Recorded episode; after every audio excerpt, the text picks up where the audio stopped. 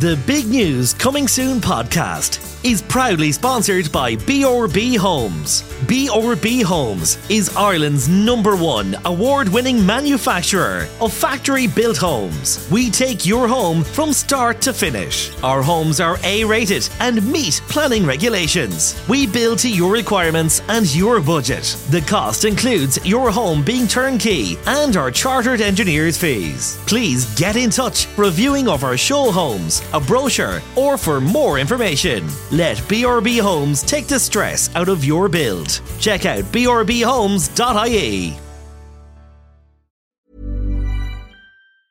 Hiring for your small business? If you're not looking for professionals on LinkedIn, you're looking in the wrong place. That's like looking for your car keys in a fish tank. LinkedIn helps you hire professionals you can't find anywhere else, even those who aren't actively searching for a new job but might be open to the perfect role. In a given month, over 70% of LinkedIn users don't even visit other leading job sites. So start looking in the right place. With LinkedIn, you can hire professionals like a professional. Post your free job on linkedin.com slash people today. Hey, Dave. Yeah, Randy. Since we founded Bombas, we've always said our socks, underwear, and T-shirts are super soft. Any new ideas? Maybe sublimely soft. Or disgustingly cozy? Wait, what? I got it. Bombas. Absurdly comfortable essentials for yourself And for those facing homelessness. because one purchased equals one donated. Wow, did we just write an ad? Yes. Bombas. Big comfort for everyone. Go to bombas.com slash ACAST and use code ACAST for 20% off your first purchase. Hi, I'm Daniel, founder of Pretty Litter. Did you know cats tend to hide symptoms of sickness and pain? I learned this the hard way after losing my cat, Gingy. So I created Pretty Litter, a health monitoring litter that helps detect early signs of illness by changing colors, saving you money and potentially your cat's life. Pretty Litter is veterinarian developed, and it's the easiest way to keep tabs on your fur baby's health right at home. Go to prettylitter.com and use code ACAST for 20% off your first order and a free cat toy. Terms and conditions apply. See site for details. Hello and welcome to this week's Big News Coming Soon podcast. Before we start, I'd just like to take a moment to say a huge thank you to everyone who has downloaded the podcast this season. It has had a huge increase in downloads, not only in Ireland, but right around the world, with big increases in America, Canada, and Australia. And I really can't thank you enough for tuning in on a weekly basis. My thanks as well to Donal and all the team at BRB Homes for making this season possible. This week, I will speak to a lady who had to pack as much as she could in one suitcase and leave her country. She would leave everything behind her friends, her family, her job, and everything she knows in search of safety. We'll hear how she made her way across the Ukraine with no help, no support, and not even a mobile phone for the most part of the journey. Due to recent protests in her community, she would rather remain anonymous, and for the purpose of this podcast, we will call her Tanya. Tanya is from the Ukraine and came to Ireland in March 2022. And I've asked Tanya to speak to me today about her experience coming to Ireland since the war started. Tanya, thanks a million for joining me and thanks for giving us your time. Oh, thank you. I'm honored to be here. Hi, Ellen. Um, Hi, everybody. Hello, everybody. So, do you want to start by telling me a little bit about you and what you what you were doing before you came to Ireland? Yeah, sure. So I'm 37 years of age. I come from a typical Ukrainian family. I would say a family of four people. So I'm from a full family. I have my mom, my dad, and uh, one sibling, my younger brother. He's 31 years of age. So he's military obliged. That's why he couldn't actually leave the country and he doesn't want to do it in any kind of like the illegal way. So he's staying put in Ukraine and, you know, uh, joining my parents in their journey because my parents wouldn't leave. They have never been abroad in their life. They don't speak a word of English. And they feel like no matter what is going on in their country, they have to be there unless it's that dangerous that they have to run for their life. Something to that. What were you doing? fact. What were you doing before the war started? Then were you working in? Yeah, I was working. uh, So, uh, actually, I was working in multiple capacities. My main job in my degree is in translation. So, I'm a translator, actually technical translator, because I've graduated from Technical University of Ukraine. So, I can do a little bit technical translation as well as the general one, right? Oral, like interpretation or written. And that's what I was doing for a while. But then I had multiple other jobs, uh, mostly working for international companies in Ukraine, in Kiev, based in Kiev. Um, like, for example, one of the companies was hiring native English teachers uh, to teach English to Ukrainian kids. And I was working for the Canadian guy who set up this business. And I was basically the general manager there. So I did multiple jobs there. My last one was also teaching uh, English to Ukrainians and teaching Russian to English speaking native teachers from the US, Canada. So I had a few students there. How many languages can you speak? So basically, I'm fluent in uh, Ukrainian, Russian, English. I know a little bit of French. It was my minor at uh, university, and uh, I know some Latin because we did a course in Latin while at university, basically. And I've got masters. How? What's the population of Kiev then? Before you left, what was the population? Well, depends on uh, whether you take it like the official figure or the actual one. I would say the official stands somewhere at three million people, but the reality is like six million, perhaps, because of a lot of internal migration. People rent apartments because it's the capital of the country. Everybody wants to move closer to you know better jobs opportunities and stuff. So I would say pre-war, the population of Kiev would be six million million people. It must have been a huge culture shock moving then from a city of 3 million people to the west of Ireland. Oh, yeah, that, that's true. But then again, um, prior to that, I had a huge shock of actually the actual war going on. And because I didn't leave on the first day of the war, I went through like a pretty tough maybe three weeks of time, the most intense bombings on the city. So after that, that wasn't such a big shock to me. In fact, I really welcomed the tranquility and the environment of kind of rural part of Ireland because there was just it's such a different you know setting. But yeah if you talk about if we compare to the pre-war living situation it was uh, a little bit of a shock. I'm like i remember my first morning waking up uh, in ireland because we arrived kind of like in the dead of night. It was 1 a.m or, or 2 a.m straight from the dublin airport by the bus.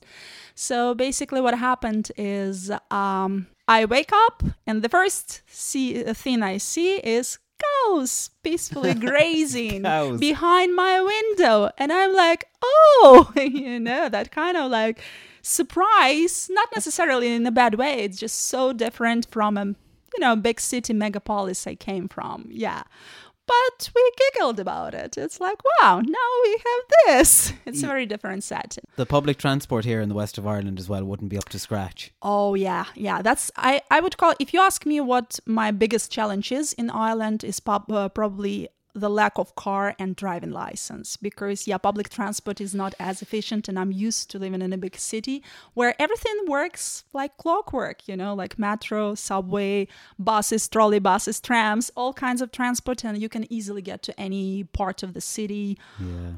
anywhere you know and here i'm kind of stuck but on the bright side, I uh, tend to walk a lot here, which is good for my health, you know, Yeah. fitness routine.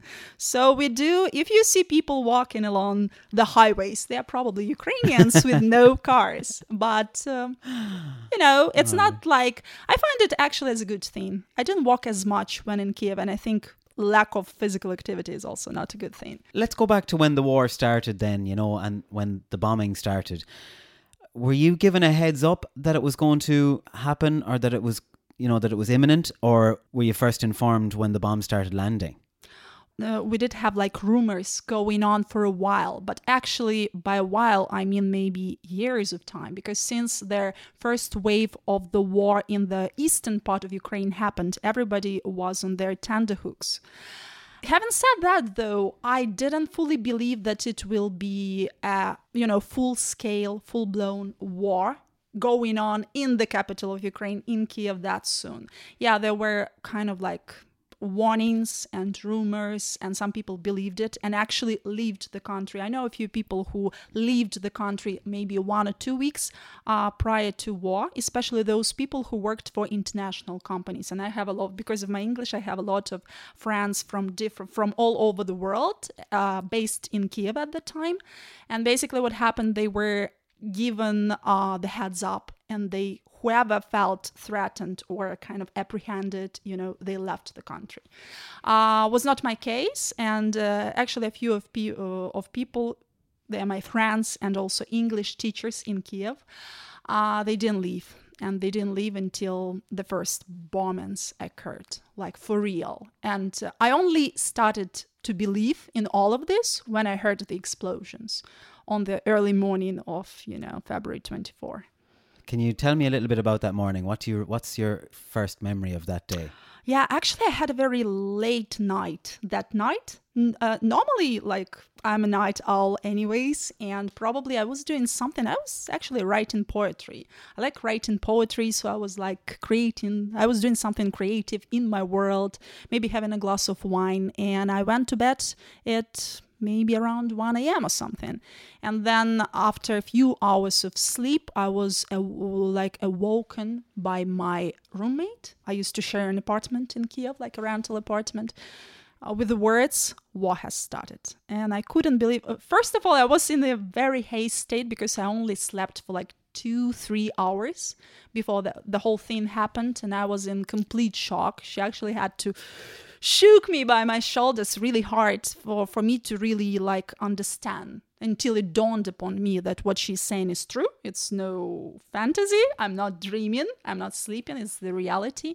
And when I heard the first massive explosion behind my window, I understood she's right. And I just, yeah froze perhaps in panic. I was just my mind was racing but i didn't know where to start what to do. I didn't have any kind of emergency suitcase that some people would have because they would listen to all these rumors and warnings about the war. I didn't have any because i didn't believe the war will start basically would start you know.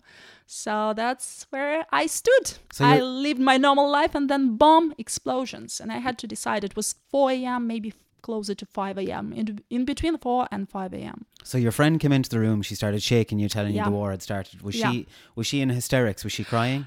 Uh, she wasn't crying, but she was in a very uh, bad mental place herself. You could tell by her her voice was shaking. You know, she wasn't in a good place, and yeah, I I could see it in her eyes, basically that kind of fear. And I had the same fear in my eyes five minutes later when I realized what she's saying is true. So, what do you do at four o'clock in the morning when there's bombing in your city? Yeah, basically, we decided to wash our clothes. I don't know why that was the first thing to do because probably we need to pack something and maybe there will be no water. We just realized because of the bombings, the, there may be no electricity in the nearest future, no water, no gas, no God knows what. We need to pack something. So, we did a little bit of washing at like 4 a.m. because it was still, we still had water and, uh, you know, the pipes were were intact at the time. And after that, uh, basically, I kind of mobilized myself. I kind of take pride in that moment because normally I would be maybe a little bit nervous about like mundane life situation. But when the real emergency came, I kind of like managed to pull myself back together and do the right thing. So I'm like, we need to duct tape all the windows in the apartment because they say if there is an explosion, uh, less glass or less wreckage will come into the apartment. Not that it helps you if your house is particularly like, you know, stricken. Probably not really, but in case, for example, there is an impact in the, on the neighboring building, right? Uh, basically, what will happen is it will save you. It will be a little bit less impact on your house, basically. So we did that and we did a really good job. Uh, apart from this, I had a lot of glassware in my room, like, you know, uh, different glasses. They were not even mine. It's, it was from the landlord in the rental apartment, but I realized if it falls on my head like any time that's gonna be bad. And because it's so heavy and we couldn't move it or remove it or trash it anywhere basically we had to duct tape all of that too. Like cupboards with all the heavy glassware. And everything that we felt like could fall on our head, you know, we tried to duct tape. That's the best we knew at the time. And then people started rushing to the shops, panic buying, and you couldn't withdraw cash anymore.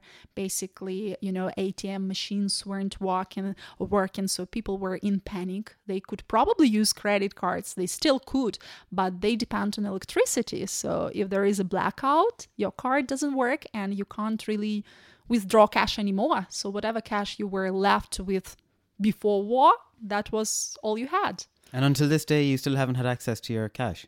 No, uh, now I, I have. Okay. No, no, no. But at the time, on the very first day, everything like stopped and froze. People were in panic. A lot of people were just flooding from the country, like in bulk, you know. So whoever uh, decided to to uh, to stay basically had a lot of troubles, like buying bread, water, panic buying. People just bought everything they could buy for maybe I don't know a year in advance, and that resulted in empty, completely empty shelves everywhere in supermarkets. You wouldn't believe it in 21st century if you think about it. Um, now I kind of uh, remember about it with understanding, but at the time it was just very, very scary. It and I decided that because I'm alone, come on, I don't have like a husband or a kid to feed. I will survive. I will survive. I don't need that much food. So my priority and my focus was like the safety of my family, myself, obviously, and my family who uh, at the time were staying in a different city, my home city. There was a distance between us, so I couldn't really physically reach out to them. How far away were the bombs when you first heard them? Were they in another village? Uh, it was the same city, just a different part of it. It's quite a big city, you know, six million people living in it. So you could still hear it because it's a bomb dropped all on the same city, but it just uh, kind of like distant. But then again, there were small explosions right next to where we were, so we could clearly hear that, and it was going on all over the place, and I was torn torn apart like in between my city kiev and my home city where my parents and brother are. And what i've noticed there was some sort of synchronicity between the bombings. So i've noticed that maybe half half an hour time you know time slot in between bombings. So if i have i think they started bombing uh, my home city first. And then 30 minutes later kiev would follow up like the bombings on Kiev because we are uh, like relatively close. My home city is uh, something I, I'd say 50 miles away from from Kiev, the capital where I was. So it's not a big distance really. And uh, yeah, I've just noticed that it was 30 minutes apart, the bombings. So first I had to survive through knowing that my parents have survived that, that first one, and then I had to brace for my own one in my city. And that's how it went.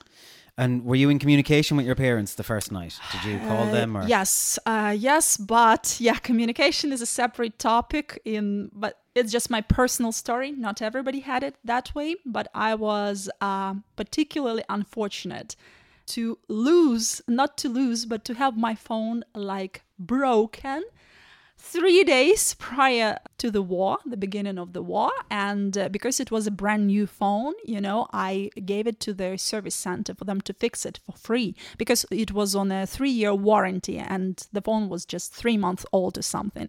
And they say, yeah, okay, it's completely like this is a warranty case, no problem. We'll fix it for you, but you have to wait for at least one week because there is a queue of people, you know, the same people, people like you waiting for their phones to be fixed.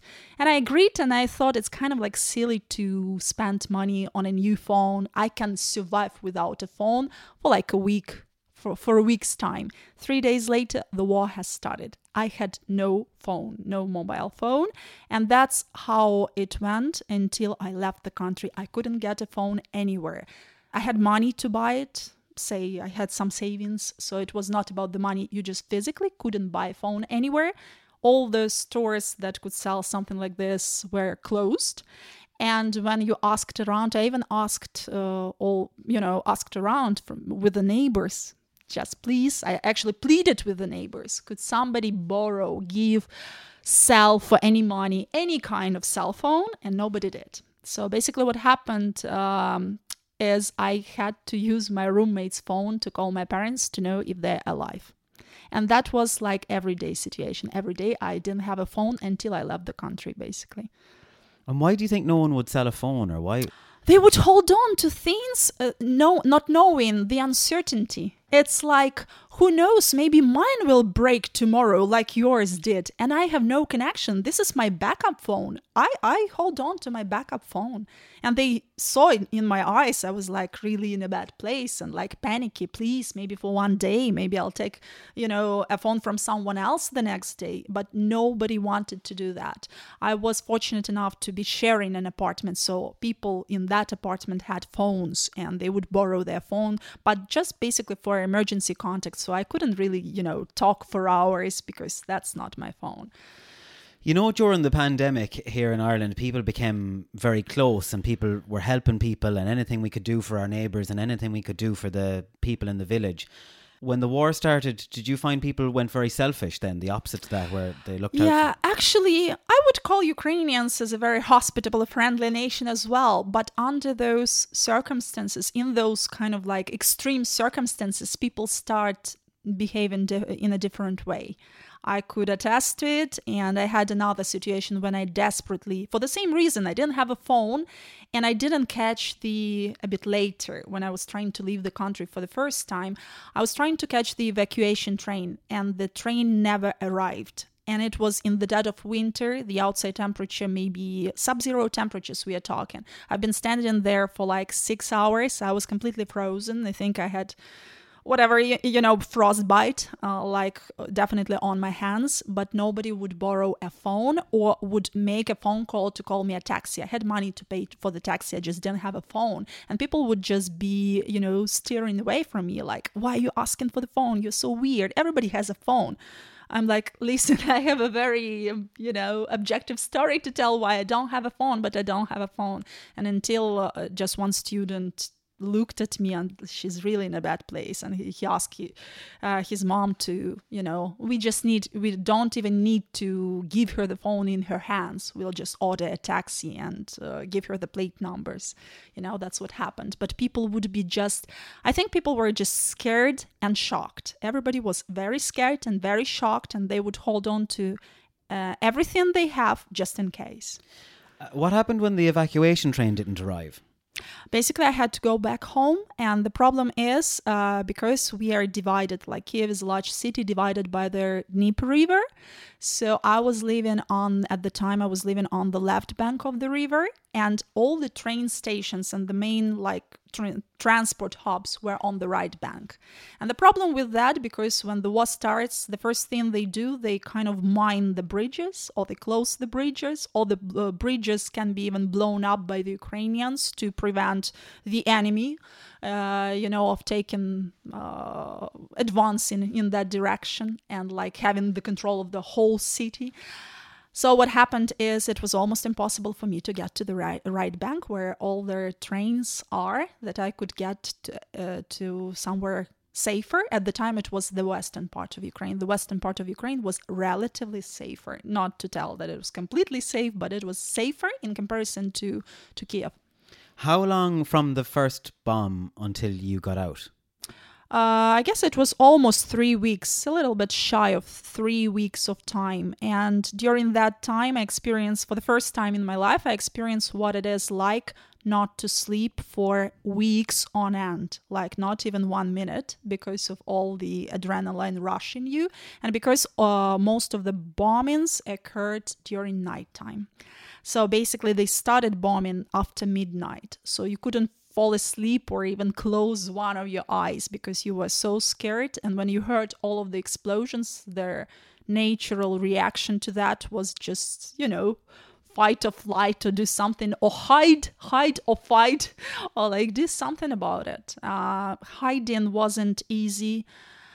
I did go to the basement one time. It was not really a bomb shelter because pe- people kind of generalize it and call it bomb shelters, but it's not. It's just something where you can keep your something like a pantry where you can keep your I don't know pickles, tomatoes, and something. It's very dusty uh, there. There is no toilet. There is no heat. There is no nothing there, and it's not really equipped to accommodate any number of people especially like uh, you know at the same time and like a large number of people. Uh, so what happened but people f- did feel that it's safer because we used to live in a tall building like multi-storied building.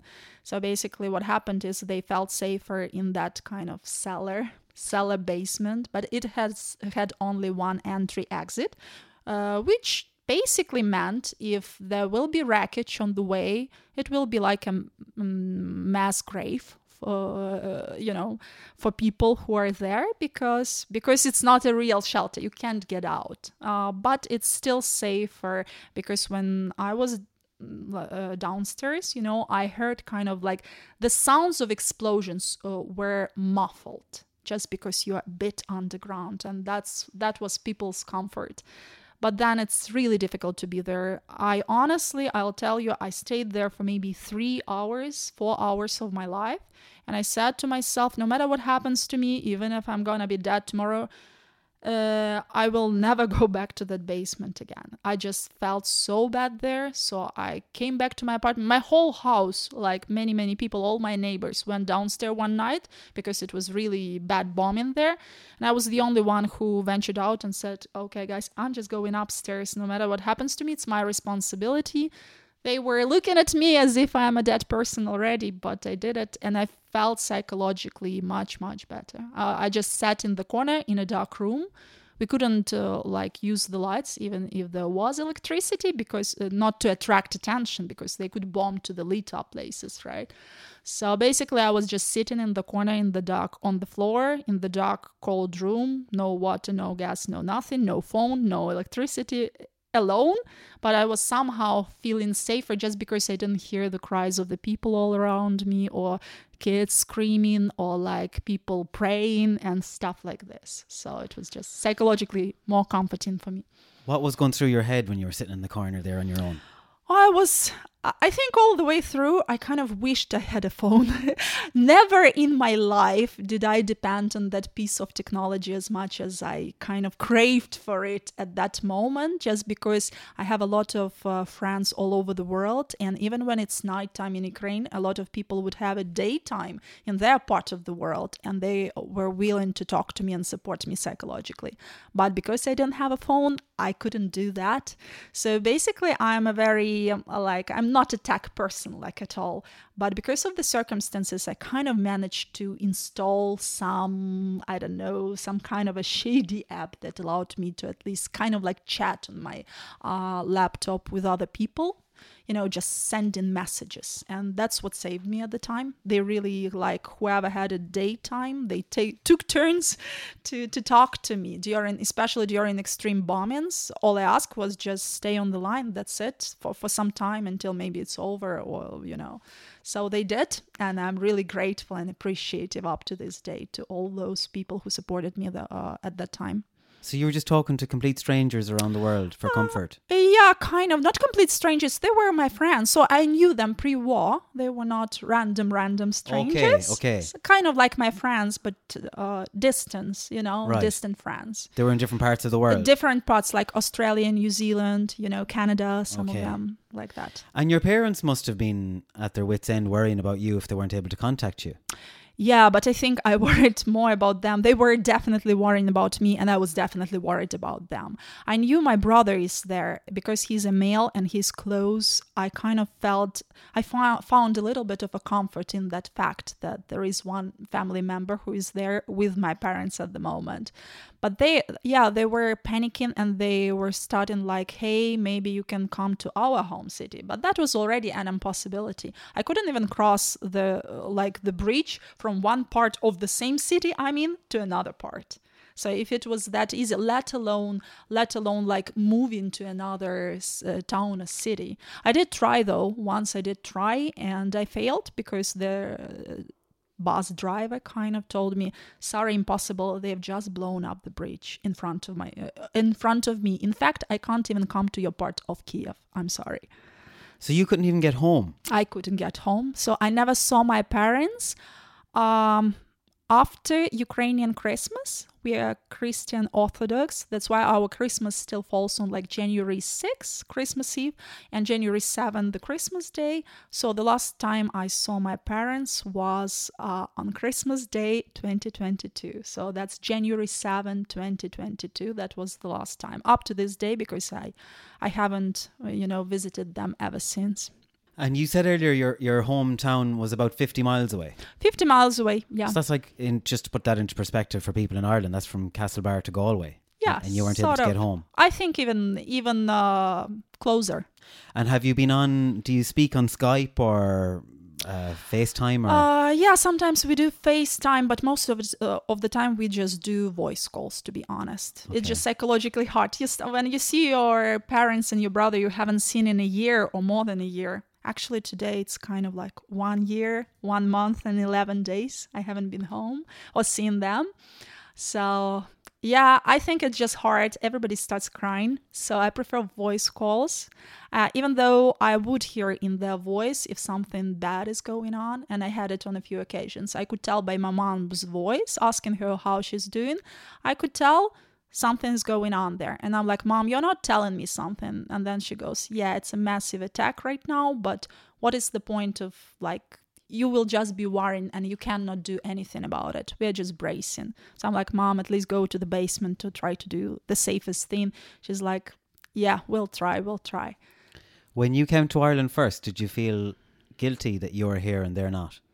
Yeah, there were thoughts like this, definitely. And I think uh, when my parents really realized that I broke the news to, to them that probably it's just wiser for me to leave the country at the moment, they kind of supported me uh, at, first. And then it probably dawned upon them that that means like, that's it. They're not to see me for uh, God knows how much time, you know?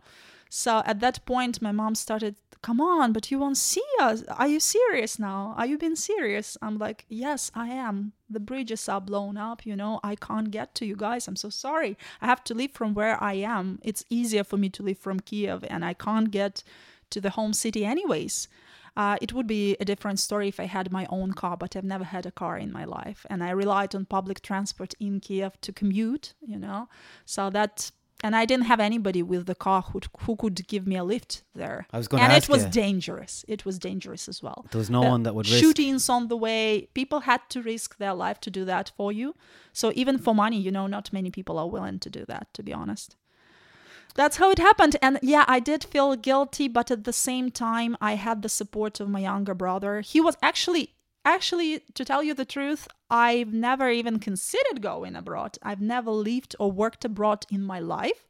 And Ireland uh, is the most, uh, is the first English speaking country I've ever been to. So this is my first time ever living in a foreign country. Uh, I did travel outside of Ukraine, but that was like you know not not longer for two weeks at a time, just different places as a for pleasure. You Yeah. know, like like a tourist. That's it. I've never lived abroad for that long. I've never, I mean, and uh, I've never worked abroad. So it was a totally mind blowing idea for me at the time. But then when my brother called me and told me, look, Kiev is to be under siege. There were like serious speculations about it, like warnings, like the warning before the war, you know, like Kiev can be under siege any moment. So I'm buying you a train ticket if you are not buying it. You don't have a family. You are not military obliged or conscripted like I am. I have to, to be here, right? Uh, you can't get to our hometown anyways to see the parents. So, what is the point of you staying there alone under bombs you haven't slept in two weeks and just staying put. It just doesn't make sense. You don't have anything that keeps you here in ukraine. So you should leave. You should leave. And that kind of like changed my mind uh, it was that breaking point for me when i realized he's probably right. What would it mean if your city was under siege? it would mean i couldn't leave at any point in time ever since it's uh, trapped there. trapped. Yeah it's completely trapped. Means uh, possibly starvation because everything stops. I know what it's like uh, because i have a roommate now who is from mariupol and she lost and mariupol was under siege. So i know what it's like in hindsight though. So basically everything stops there. There is no water electricity food supplies nothing. And people survive on sometimes melting snow and drinking that way. There is no water or something. It's also in the dead of winter. So prospects were really really grim and gloomy you know? There wasn't anything well.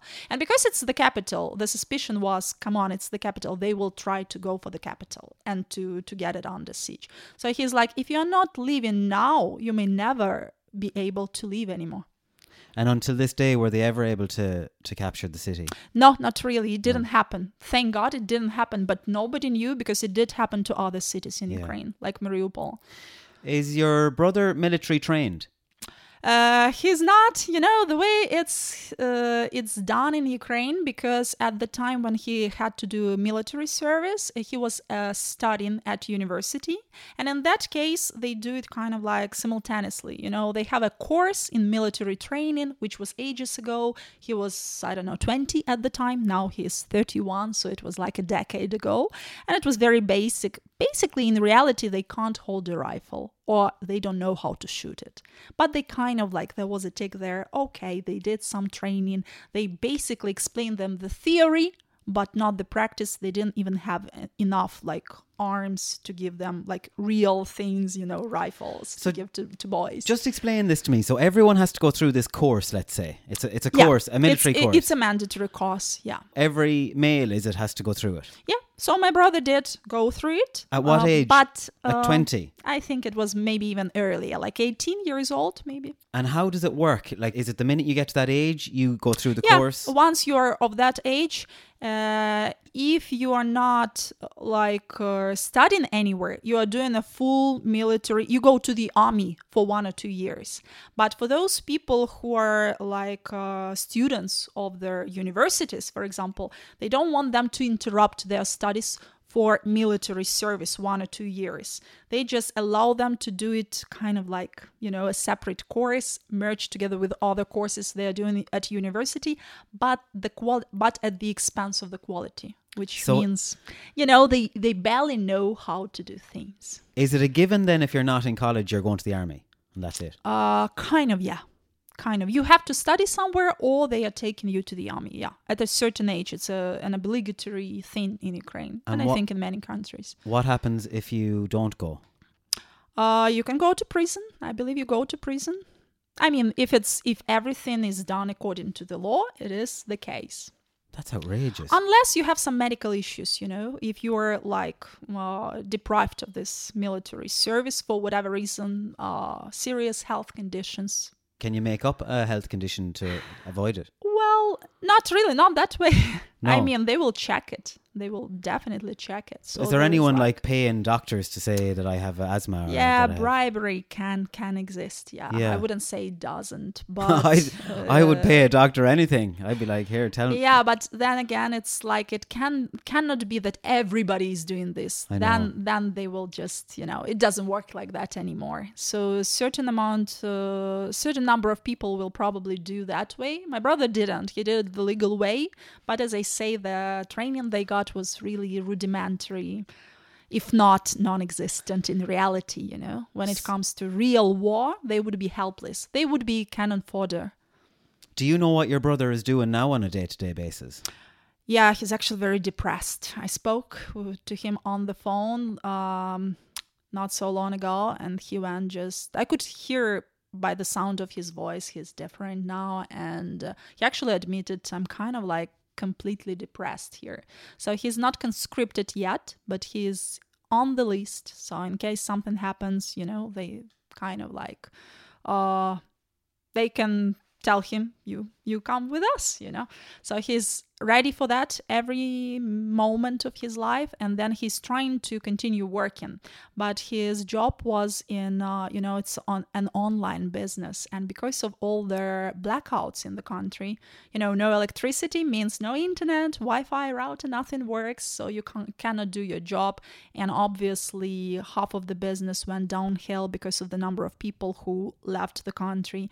So it's a struggle it's a struggle. He makes his ends meet financially and i think for a young male who um, has no freedom to go outside of the country to do the job he would like to do because of the objective circumstances around it and also with the curfew uh, still in place every single day in Ukraine, meaning that you can't be outside in the street anywhere after 11 p.m.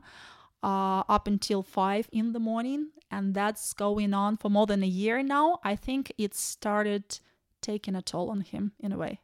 What's that for? Is that to stop looting and things like that? Yeah, or- I think uh, they are trying to eliminate spies and people who can work uh, for, I don't know, Russian intelligence or something like this. So if you are found outside somewhere in the street during curfew, they have the legal right, like uh, the patrol, the police has the right to take you to the police station, question you why you're outside, who are you, to check your identity, to do like everything.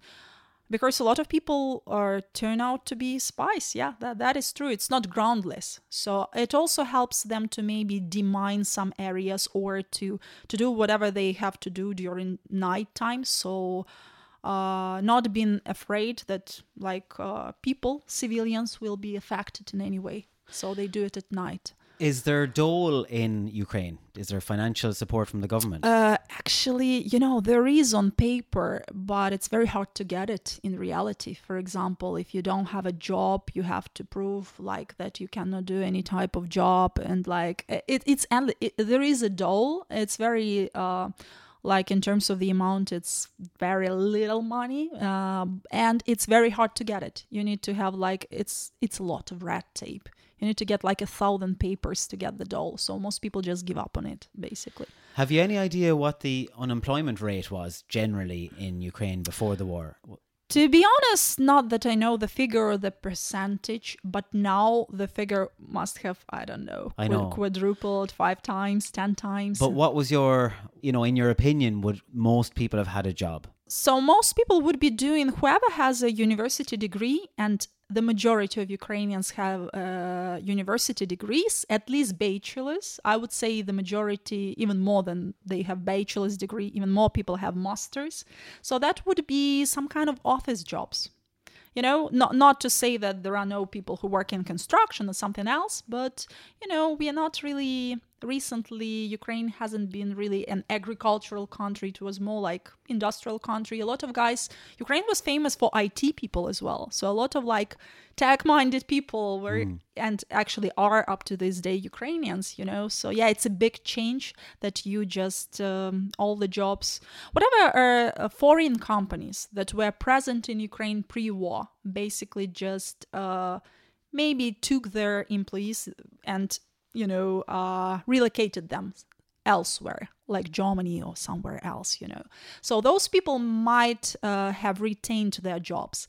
Others whose business was just in ukraine working for the ukrainian economy per se they are struggling. But most of the people i think it's one of the major reasons why people are still staying in ukraine even women and families because there is sort of a business that is still somehow they can keep themselves afloat with this business and for example if they go abroad and they, they don't speak a language they don't know much english that would be a struggle for the whole, whole family What's the closest you've come to the war then? What's the worst you've seen with your own eyes? Uh, the worst I've seen, uh, well, probably like all this. I don't know, it's hard to say that cellar will always stick on my mind for some reason, you know. People didn't have toilets, so there were buckets with urine there, and just this is what this was the reality of it. I didn't see really if we are talking about myself personally, I didn't see wounded people or, for example, uh, dead people. I did see exploded like buildings and stuff. Uh, but in terms of people, the worst was probably. Uh, I personally knew a person who died during this time, but ironically, not even from the bombings. Uh, she was it, it, was a woman, a cancer patient, and uh, it was just mind blowing and shocking. She died uh, because of her cancer condition. She was kind of hooked up to a ventilator, similar to how COVID people were hooked up because it's a lung cancer. But she was fighting for her life, you know, at that time for many many years, and she was doing good. They even gave her good, you know, uh, prognosis for her condition and then suddenly because she's from a tiny village um, very close to kiev right? They really uh, smashed the whole village to the ground. And what happened is because everything is smashed, even though her building was intact, uh, the electricity, there was a, just a blackout there. And because the ventilator is dependent on electricity and there was no generator or some kind of a backup power unit that could help her out, she died because there was no supply from that ventilator. And because it's a war, it's wartime, people c- could not even bury their relatives with dignity. So they had to just, her husband had to just, uh, who was staying by her side uh, du- throughout the whole bombing, never went to the basement because they couldn't kind of like move her to the basement. And she said, no, he said, no, I, I will stay by my wife's side no matter what happens. Everything around them was basically blown up. Somehow their building was intact, uh, but she dies because of a blackout, just electricity cu- cut, you know. So it was very sad, and he was the only one who sole-handedly dug, you know, the, the grave and uh, had to bury her in a mm, black plastic rubbish bag because there are no coffins. Nothing works in the country. I knew them personally, and uh, that's probably my biggest, you know, impression about what what happened. So that's my kind of that that picture i never saw them because they were not in kiev kiev right but very close to it but when i heard of what happened and they were kind of close people that really left an impact on me It's another part of the war that we never think about. We never think about people going through treatments and, and having to go to hospital and day patients Yeah. and we don't pregnant women giving birth under the bombs you know or in there we have a lot of cases in the underground subway. They're using so women are just giving birth in the subway on the ground like that because it's at least uh, the bomb will not kill them you know uh, so they they don't have the opportunity to to be delivered to the hospital to be rushed to the hospital or people like yeah in emergency cases you know wounded people people with conditions certain conditions. It was also a struggle to get any kind of uh, medications for people who are permanently on medications life you know life or death medication. It, it was also a big issue How is this happening in 2023? It's I have no idea. That's that surreality of it. That um, every day I was staying there, I felt like it, this is not happening to me. I really had this kind of like almost delusional state that this is not happening. Also aggravated by the fact that I didn't sleep for weeks on end, and it was probably already like actually a delusional state in some at some point. So I couldn't sleep at all, and I didn't know up until that point that a human body actually can survive in that condition for a certain uh, amount of time you know in your opinion and your knowledge, being a Ukrainian, what is the war about? The war about i think it's very uh, it's about dominance i'd say. It's about boosting someone's ego like the russian president. Uh, it's about it's about power. It's a power game in the world and i don't think ukraine is the only country who is in this. We are the only country who uh, that is in this i mean with the people in the land but it's going on. The whole thing about it is the whole world is is different i think after that date february 24 people started thinking about things in a different way and i think it brought home to everybody that whatever is going on in the world, normally we are like, but this is somewhere, and I was like that myself a little bit because that's a normal human reaction. If it's going on somewhere else, like if there is some war going on in, I don't know, Iran, Iraq, or Syria, I really feel sorry for these people. But it kind of like that dist you you distance yourself from what's going on and it's only when it's on your threshold that you really kind of like get this idea that no, this is real, this is happening, and this can happen to anyone in the world. Today, it's Ukraine. Tomorrow, you don't know what's going to happen, you know, because he was like the Russian president was kind of uh, threatening to use nukes, and it was another threat. And I think if he would do that, or like uh, you know that would be the end of many countries, not just Ukraine. What's- so it's that realization we are all in danger here. What's your opinion of your own president? Uh, actually, uh, to tell you the truth, I didn't vote for him. I didn't vote for anybody. I just skipped the elections altogether. I had the choice to go there, but I didn't at the time. I was not sure who I want to uh, vote for. That's why I just chose not to go to not to give my voice to anyone right but and i was a little bit skeptical to be honest because our president is you know uh, it's not a secret that he used to work as a stand-up comedian and he was a really good one in that capacity. But nobody could ever imagine him in the president's role and especially after what has happened. And uh, I'd say everybody was uh, kind of shocked in a good way of how he handled the situation. I think most of the people have uh, like complete and utter admiration of him as in his presidency, uh, because we would actually think, look, he's a very new young president, you know, a former stand up comedian, he would probably flee the country. That was like on the first day of the war, that's what the majority of people thought. It didn't happen as and as we can see, he's there every single day and he's doing better than maybe an ordinary person would do uh, in his in the same circumstances. So I should give him credit for that personally now. Yeah, I guess it's very hard to take a comedian serious and say that he's going to run our country the way we the way Especially we want in war times. Yeah. So you're happy with his with his performance so far, let's just say. Yeah, I'd say yes. Uh, it's not perfect, but come on. Under given the circumstances we are in, this is probably the best a human being can do. And of course, he has support. He's not alone there. That's like a huge force. Do you follow the politics on a daily basis? In Not that Ukraine? much. Not No. that much. I stay to. Uh, I try to stay updated on the like developments, news of the world, news in the country. But mostly, I even prefer to just read the news somewhere like in written form, like you know, news Yeah. channels somewhere. Fo- follow social media. No, I'm not really watching TV or like you know, just follow the news on the internet somewhere. Uh, it's just uh, you know not to see the picture of all the devastation going on. It just makes me uh, a little bit calmer. It's just objective. When I see it in written form, it's just objective facts, and I need to know about them.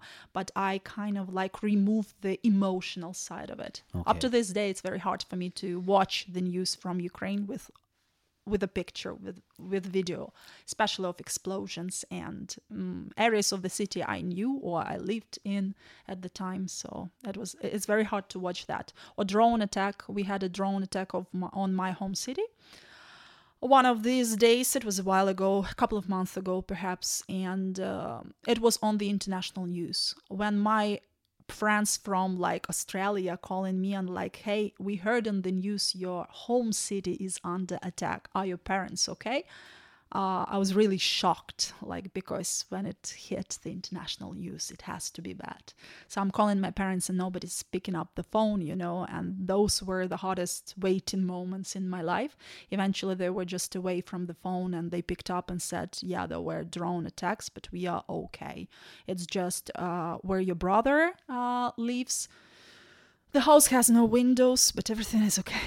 So it was really close to my brother's place. They live in di- in the same city, my parents and my brother, just uh, a little bit like away from each other. So it happened right next to where he lived, uh, to the extent that the neighboring building would have no windows as a result of the impact. How often do you talk to your parents? Every day, every, Every day. single day. Yeah, mostly like at the end of the day to tell some news, uh, to have something to tell them basically how my day went. And they're really, really curious because they've never been kind of like that far in the world themselves. They're kind of very curious about my life and my lifestyle here. So, in a good way, like, come on, it must be beautiful there. Send us some pictures, send us some video. How are the people? You know English.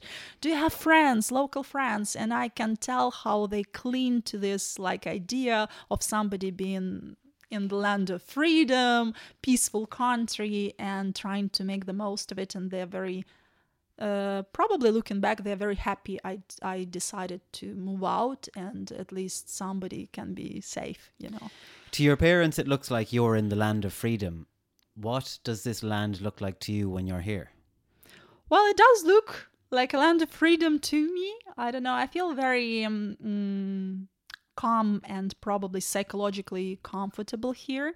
I do understand I'm away from my homeland, uh, which, of course, I, I can be like at times I'm homesick. Uh, I miss cooking. so, like, I miss my cuisine, certain things. Of course, if you lived your whole life in one place where you were born and uh, didn't venture out much you know? It's like a big transition for you to be uh, somewhere else elsewhere. But um, i'd say i'm enjoying it. I'm embracing it as much as i can because um, it's it's safe here. The pri- the first and foremost it's safe here. And then i because of probably my english I can communicate with local people and I don't feel left out. I feel like I belong. I feel like people accept me, recognize me. I have friends here. I had Irish friends pre war for many years. I knew some for like 15 years. I had one person I know I've known for 15 years of my life, uh, Irish, and they are good people and i had this um, belief and faith in irish people. That's one of the reasons i that's the main reason i came here to ireland not some other country because i knew people from here and they were good people and it gave me a little bit of a hope in case something goes terribly terribly wrong. Those people will not leave me uh, you know in trouble. They would try to help me. And it was probably the sole the sole reason why I came to Ireland, not other country. Some other people they were hesitant. That's like, nice to hear. It's nice to hear that you have that opinion of Irish people. T- talk to me then about your journey to Ireland that day. So the very day you had your bags packed and you were leaving Ukraine, where were you going? Where, where was the first stop? Yeah, I had to to go to get to Lviv. Lviv is uh, the city in the western part of Ukraine. At the time, it was relatively safe, even though there were like shell strike alerts there as well. Uh, but it wasn't uh, that much on the bombings as other parts of Ukraine. But when And, you say you were going to Lviv, where, where, Uh, where were you because the border, the Polish border was really close, so that that was a transit hub to the Polish border then, and that was because uh, all their airports are not active during wartime, right? The only way you could uh, cross the country's border was by on foot or by bus or like alternative public uh, alternative transport. So my priority at the time was taking their evacuation train to Lviv and then from Lviv to cross somehow by bus or whatever other way uh, possible to cross the Polish border. And from Poland, because I, I knew of Ryanair, Irish airline, and they have multiple uh, flights to like Poland. Like there is a good connection between Poland and Ireland. That was my plan in my mind. Like I have to go to Poland, and from Poland I have to fly out to Ireland. So let, let's break it down. So the evacuation train brought you from Kiev to Lviv, Yeah, correct. and then you just get out and you're on your own, are you? Yeah. Then So- uh, basically, I had to find uh, a shelter for the night. I didn't have any. How do you find that? um, just walking. So just randomly trying all the places. I had no idea where I'm going, and remember, I'm still without the phone.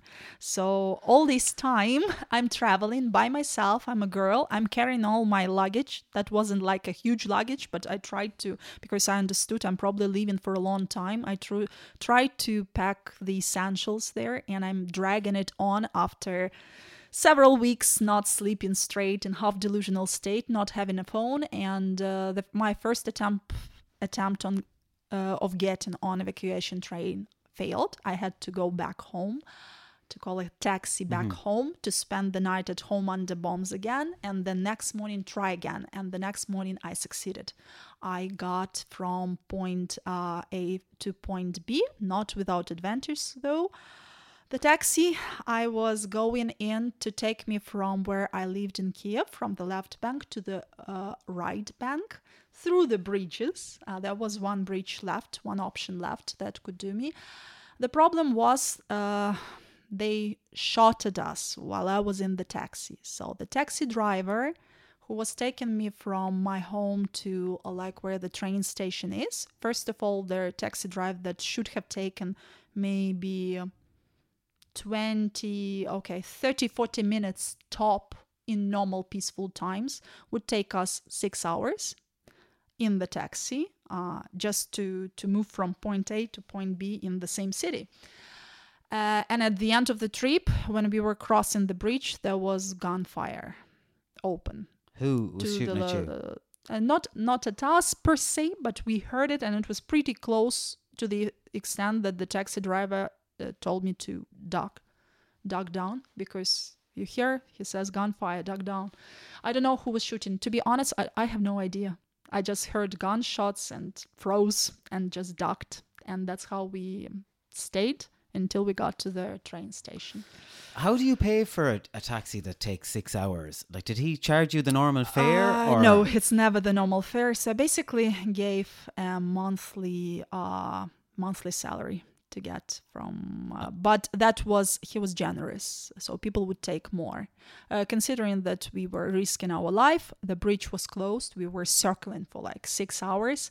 I would say he was very generous, and I was very happy with him doing that, especially after the gunshots. And he's like, "Yeah, they're shooting."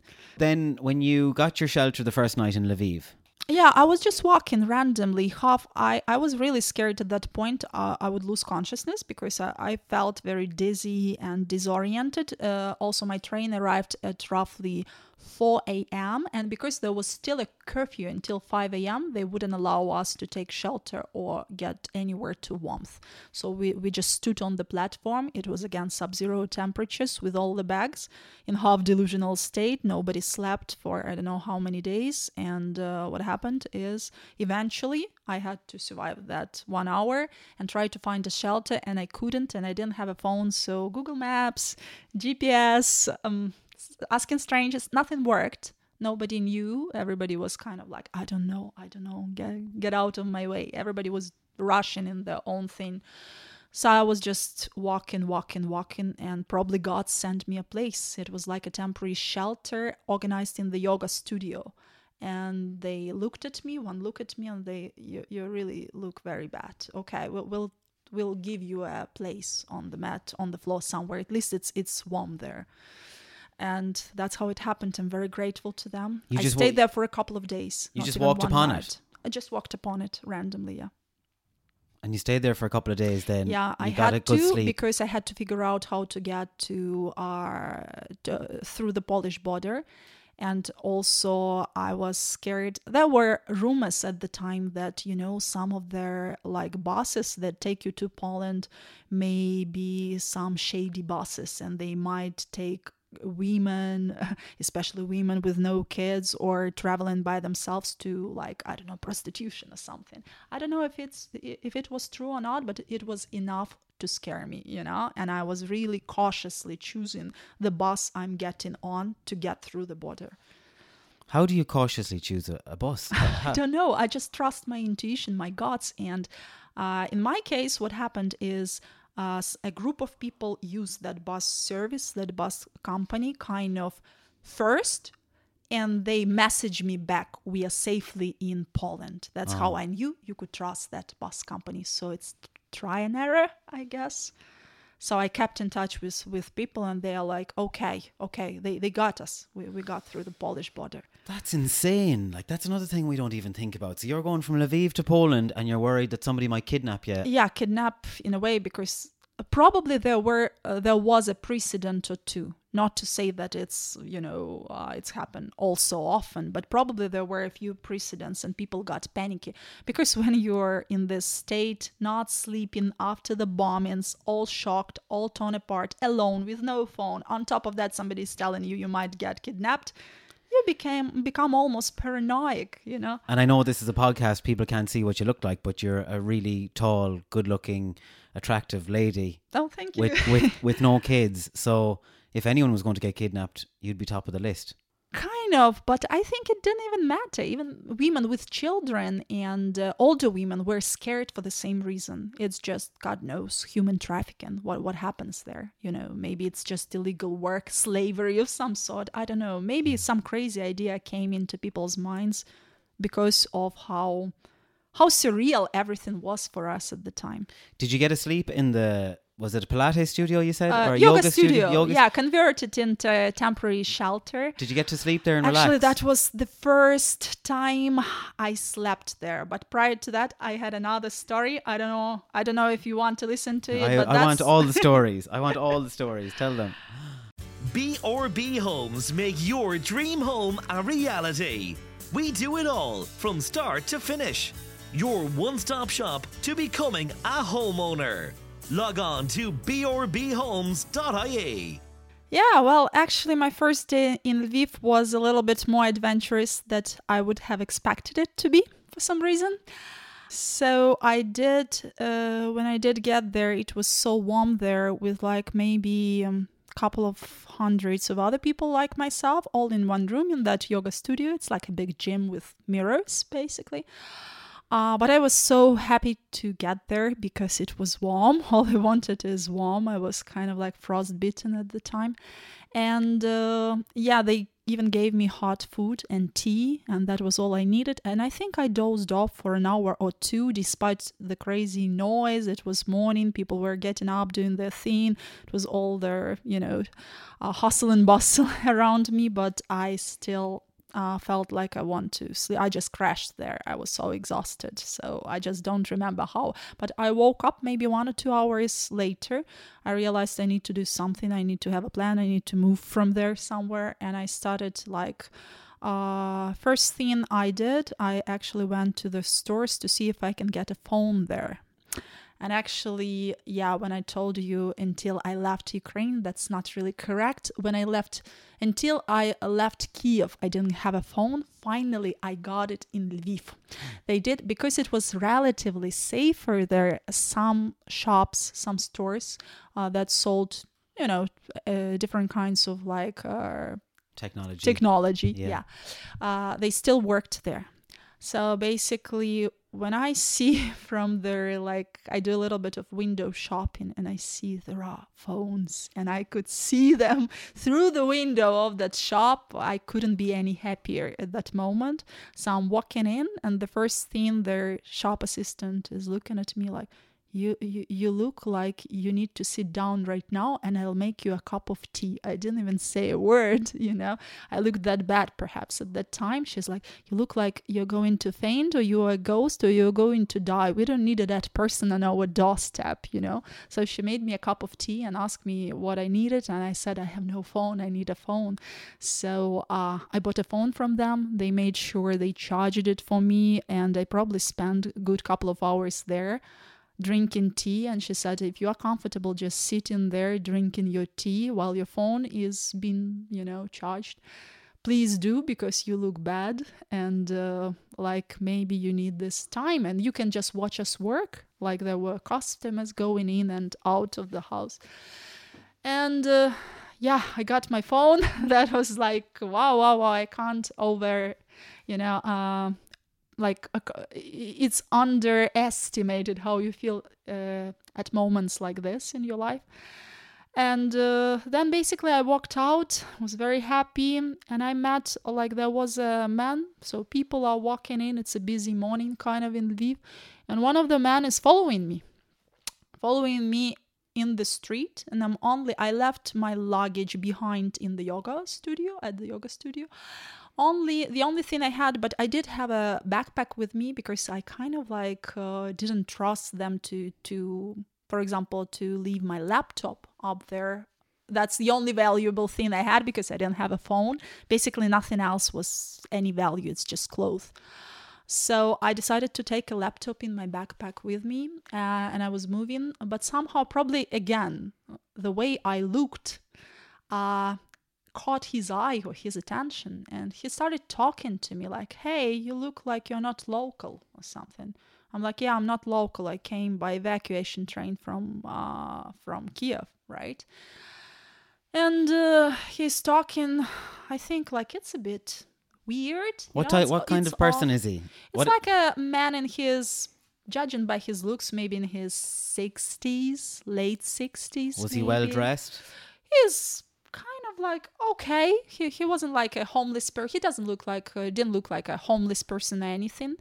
Wasn't Didn't look like he's a wealthy man either. It's just a normal, regular, per- older person. Uh, quite tall though, and what kind of like surprised me, he was speaking with me in Russian, not in Ukrainian. So for you guys to understand, we are bilingual people. Most of the people in Ukraine can speak both Ukrainian and Russian because of the former Soviet Union and stuff, right? And I still, personally, to be honest, I still kind of used Russian in my, at least pre war, in my daily communication because my parents are also kind of uh, bilingual. So my, my dad would speak Russian to me in my when I was growing up in my family, and my mom was from the rural areas and she would speak Ukrainian with me. So that's why I'm so good at both because they kept switching from the language to language. Uh, but for that part of Ukraine, Lviv is a very, very Ukrainian oriented city. And for them, like that, that should be a huge, massive, giant red flag for me that it, something is wrong here. The person speak, saying that he's local, speaking Russian with me in a Ukrainian, Ukrainian city, you know, something is off here. But because I was, in, you know, in that kind of physical and mental exhaustion state. I kind of like i i recorded it. I'm like okay i put a tick in my mind but i didn't make much of it. And he would follow me and follow me and like should i help you carry your bag? I'm like i am fine. You didn't see me before. I was dragging all this luggage for like days without sleep. Now i'm only with a light backpack. Like I- i'm okay thank you. Uh, but he wouldn't like leave me. Eventually he's like you know what like don't take it the wrong way but I'm a local person. I have an apartment here in like whatever he said was 20 minutes ride like by public transport from where you are standing right now. And me and my wife, we are just an elderly couple. We have grown up kids. They're not living with us and we just feel so sorry and so bad for you people having to flee in that those parts of Ukraine that were mostly affected, you know, that um, I feel like I want to offer you an accommodation at least for one night because I, I'm, I don't know, I'm leaving tomorrow, but you can stay for one night today. I'll give you hot meal. There will be hot shower because I'm sure that's they won't give you at the yoga studio. That was true. They could give me like hot tea and hot meal. There was no shower at the yoga studio. So yeah, and it was rough because like 300 people sleeping on the floor on basically yoga mats, you know. Uh, so I, but I was still baffled. Like he just approaches me on the street saying this, targeting me, kind of like he was following me for a while. I don't know. I, I told him, look, I'm I'm gonna give it some thinking i'll like i'll think about it. I don't know. But my stuff is all in at yoga studio right now and i'm kind of based there. So in any case if i make any decision that's not right now okay? And he was happy with that. He says okay well, here you go. Look I'll just give you my phone number, and if you change your mind or you decide to take my offer and like have a hot meal and a conversation and like use my hospitality. You're very welcome. Here is my phone, here is my name, and me and my wife will be waiting for you there. And he looked like, you know, older person. So I kind of like, may, maybe he's like, well, what, what is, he's like, there can't be any wrong intentions, really, even though my intuition told me otherwise, kind of. I was so happy with the phone that I forgot about the man completely for a couple of hours i installed all the apps. I tried to download everything to restore my contact book gmail account everything you know. I was so bu- busy and happy with that. I'm making a call from my own phone finally to my mom for the first time in like a month. And i'm so happy and they say we are okay uh, and everybody's safe and how are you? And i got and everything. Uh, and eventually i don't know what was the my thinking at the time my reasoning. I, probably i really craved uh, real bed uh, because even in Ukraine we didn't sleep in our beds. You know, when there were bombings, we basically slept in all our winter gear on the doormat. If we slept is a is a kind of like quote unquote like sat there for the night.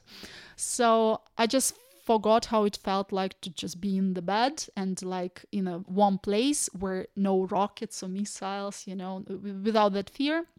And I pro- at that point I decided, okay, I'll try. Maybe I'll stay one night with that man and his family, like whatever. They seem like to be decent people. It's strange that he's talking Russian and he was kind of following me, but maybe maybe i'm just you know too much going on and i'm just overwhelmed with all of these emotions and imagining things that are not there so basically he said okay i called him i gave him a call he would he said he will pick me up because i have luggage he will ha- help carry the luggage and everything and i thought that would mean that he would come by his car but it didn't. Eventually he came uh, to me by the public transport. He took a trolley bus or like a bus uh, to help me. I found that very suspicious as well. I mean why would you even help me if you need to take uh, public transport anyways but he would help me carry the bags and everything. We were in a crowded bus and i was i just remember kind of like trying because it's a city i don't know at all trying to understand where i am and where i am going and what part of city i am in because this is all very sketchy. I'm alone and i'm coming to a stranger's kind of house and god knows what, what's going to happen after that uh, so that's what I'm doing. I'm trying to figure out where I am while we are moving. Uh, then we are finally walking towards the building where he lives. He says it's the first floor. This is this building. And I just remember myself just taking mental note of a plate with the number of the, of the street and the building we are at. Did you tell anyone where you were going? At that point, no. Oh my that's God. that's the scariest thing. Crazy. That's the scariest part of it all. I didn't, and I don't know why I didn't. It was also I had to make decisions very quickly because of the curfew. Uh, with the, at that time, the curfew was not from 11 p.m. It was maybe starting from 6 p.m. Very very early because it was early days and active bombings. So I realized I have very little time. If I have to make the move, I have to make the move now, and I don't have much time to call everybody and uh, tell everything, you know. So basically, by the time we got to his apartment, it was already like dusk, you know, dusk, almost like it's getting dark, really. And I'm a little bit, you know, scared at the time. I don't know. I, I had this intuitive gut feeling something is not right here. I don't know why. And uh, he opens the front door, so it's a tall building, uh, several entrances to the building, and we are. I'm trying to mentally understand which entrance we are taking right now, what will be the number of his apartment, what will be the number of the street, and luckily I've got a phone now. So I was clinging to that hope. And as he's unlocking his own door, and I'm at least expecting to see his vi- uh, wife because that's what he promised me there will be a wife and a hot meal like pancakes or something waiting for you. He's unlocking doors, and I realized it's like three doors or four doors, one behind the other, behind the other, and keys used for each and every one of those doors. And I start kind of panicking. I, I was panicking at the moment. I'm like, too many doors. Why do you need that many doors in your apartment? You know, he's like, oh, you know, it's the first floor. Some robbers can break into the house. You know, it's not safe because it's kind of like you can break through the window, for example. And that's for the same very reason people have kind of like bars on their windows uh, for people, for robbers or potential like criminals not to break into the house. But I really have a very bad feeling at this time, and so bad that I don't know if I should kind of like, you know, cross his threshold. So I'm standing there. I don't exactly know where I am, but I've remembered the name, the, the name of the street, the name of the the number of the apartment, I'm still hesitant. I carry those bags to me. That's all I have. My phone is in my hand, and uh, I see too many doors opened up and eventually i'm in this situation like i have to to make the decision and quickly he's like looking at me so here where i live so eventually i stepped over and those all of those doors were locked behind me on multiple you know locks. And uh, that was pretty scary. Uh, at that point i was already like pumping with adrenaline i think. Like high, the highest level higher than what i felt on the bombings and when i was calling my parents if they're alive or not even higher than that. So i'm completely panicky and I see, uh, first thing I ask, where is your wife? And he says, there is no wife. At this point, it's, yeah, it really, it sounds like a scene from a movie, but it's a real story. There is no wife. Uh, and I realize I'm alone with this man locked up in this apartment in Lviv. Nobody knows where I am because I um, hadn't told anyone because I was pressed for time. And uh, the first thing he said to me, I'm gonna take a shower. That was shocking. Like, shower. You could have taken a shower while I was not there. I don't know, something, things didn't match up like at all. And eventually, what happened was he did go, he did take a shower, and I used this time. He showed me as if like my room where I was going to stay until the morning light. And uh, uh, I used that time to call everyone I know, including my parents, saying my location, like where I am in Lviv, this this street, you know, sending them Google uh, location, like uh, the pin where I am, and uh, I've never done it in my life, like because I normally I wouldn't, you know, worry, uh, make my parents worry unless it's something critical. So I felt it's something critical. I called my mom and like, listen to me attentively. I don't have much time. I'm at this uh, address right now, and if I don't call you back in about 30, 40 minutes, call the police in Lviv to that address. And my mom, for you to understand, she has survived a head stroke, so she's the last person I want to make worried about me. But I was so panicky, I did it. I called and I told her, look, you, you have to do this because I feel like I'm in trouble or I'm in danger or something is going to happen here. I don't know. I, I'm and I'm telling her the whole story. I went with this sketchy person. I don't know who he is. There is no wife. Now I'm locked up behind like three doors in this apartment, and I uh, on the first floor there are bars on the windows on every window. I don't feel safe like at all. And uh, I came here t- in hopes of like, you know, one night's sleep. I wouldn't be able to close even one eye here in this apartment. I need to get out of here as soon as possible. I don't care where I'll be, even if I sleep on the street, you know. I called everyone. I called also my best friend. Luckily, everybody picked up the phone and they knew where I'm at. As he got out of the shower, I kind of like, he didn't even notice that I called someone, but he started asking me questions like, Are you married? Do you have kids? When he came out of the shower, he had his clothes on. He- yeah, he like a walking- bathrobe, but yeah. A clothes on. bathrobe? A bathrobe, Oh, yeah. Another red flag. Okay. yeah that that's that didn't sit right with me and i'm like Oh, all right all right. And he's like so i'm cooking a dinner. I'm like yeah maybe i'm not that hungry you know? And he started asking all these questions like are you married? And then the huge huge red flag question does anybody know you're here? And i'm like oh my god this is not happening to me uh, you know right now.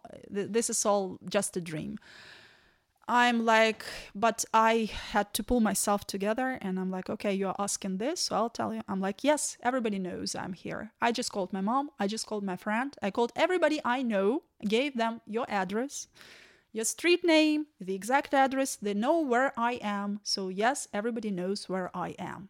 At that point, he kind of like changed, you know, in, in the face. Uh, he didn't realize that could have happened.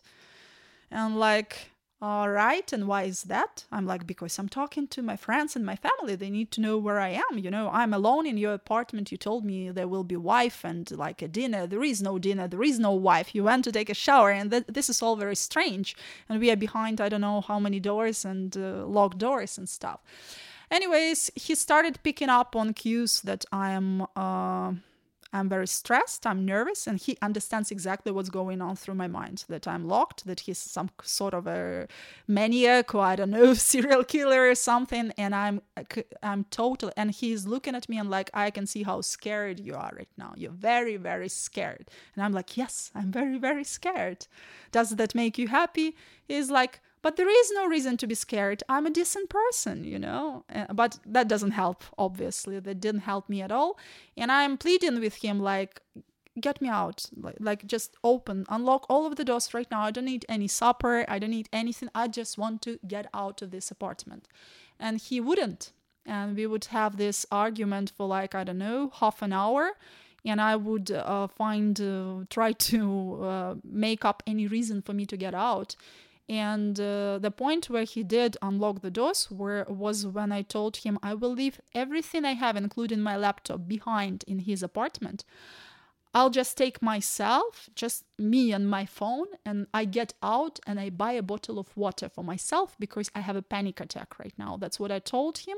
And even though he told uh, he told me like I have plenty of water at home, uh, he still kind of like decided to let me out because probably because he was so sure I would uh, need my bags and all my luggage because I left it all behind in his apartment.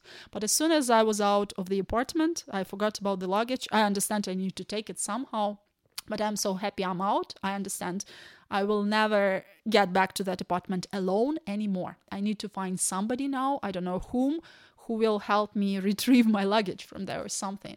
So I see a couple of like young, a few young guys uh, doing the patrol. So this is there was a new role introduced in Ukraine. Uh, so there were people attached to every tall building tall house, right, multi-storied building, to do the checkups on people who go in and out. Uh, also, probably uh, to try and spot spies or like some kind of like you know, shady behavior of people and things like this. They ask me for my ID, all my documents. Luckily, they were all with me in a tiny, like, uh, you know, bag, like a purse I had on me. And I showed, and they checked everything. Like, yeah, she sounds like she can speak fluent Ukrainian. She has a Ukrainian passport. She looks very scared, like scared probably she, she's okay she's okay okay what's your issue? And i'm telling them hello this is this person like next the next building.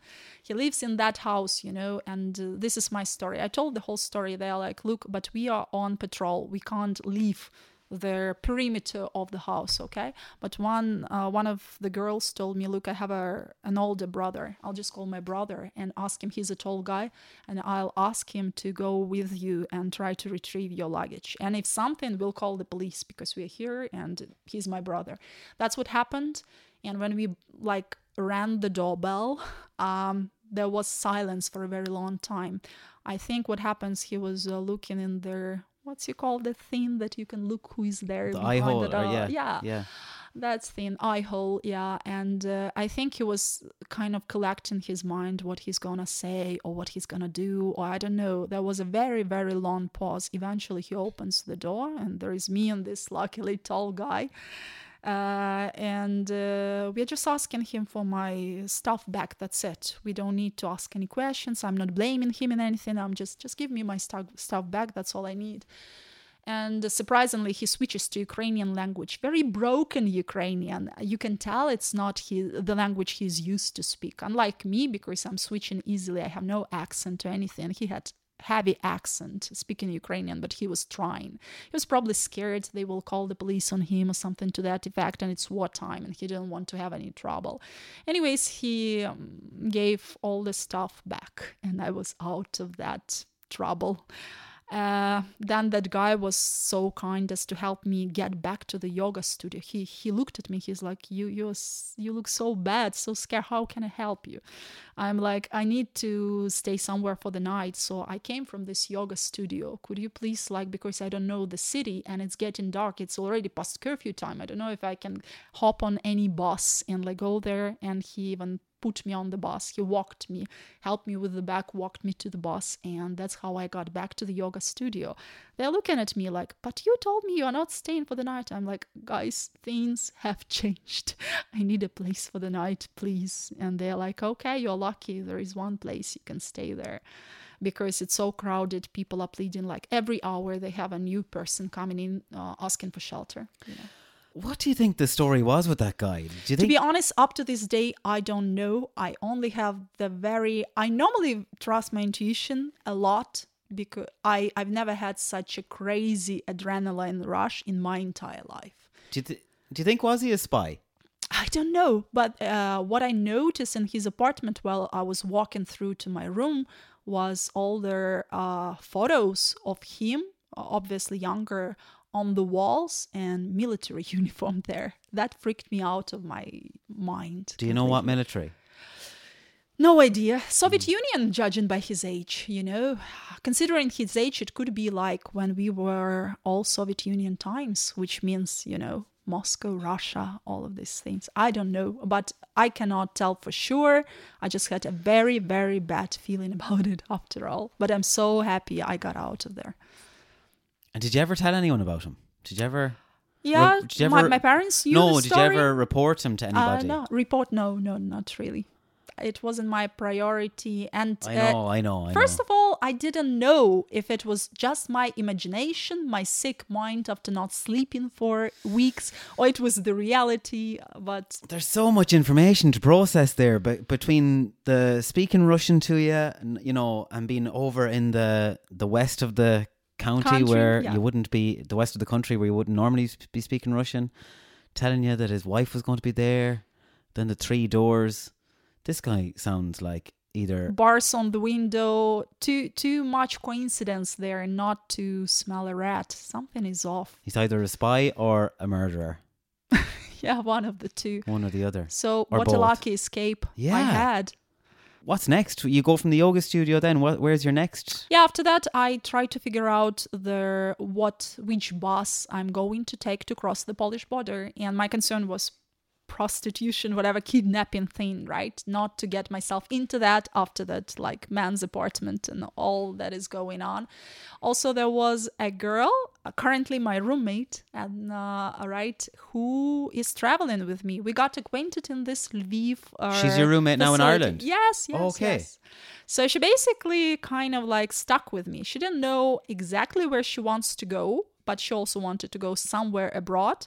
She says, My English is like average, not so good. Uh, I don't have any kind of many friends abroad or somebody I know that I can go to that country because I know somebody from that country. But then uh, she spotted me uh, sitting on the sofa and talking to someone who is asking me, What's your plan? Like people were so lost. Basically, people, even family people, like grown men with wives and children, were so kind of panicky and they didn't know where to go. And they asked just like that, Could you tell me where to go? I'm like, this is your decision. I can't, can't make that decision for you and your kids. Come on. But they are like, Do you know where you want to go? I'm like, I want to go to Ireland. They are like, Ireland? We don't speak any English. No, something closer. You know, people were very, very lost. But basically, like, Ireland didn't excite anyone because of the English barrier and probably a bit further away than, for, for example, Poland, Czech Republic, and all these countries.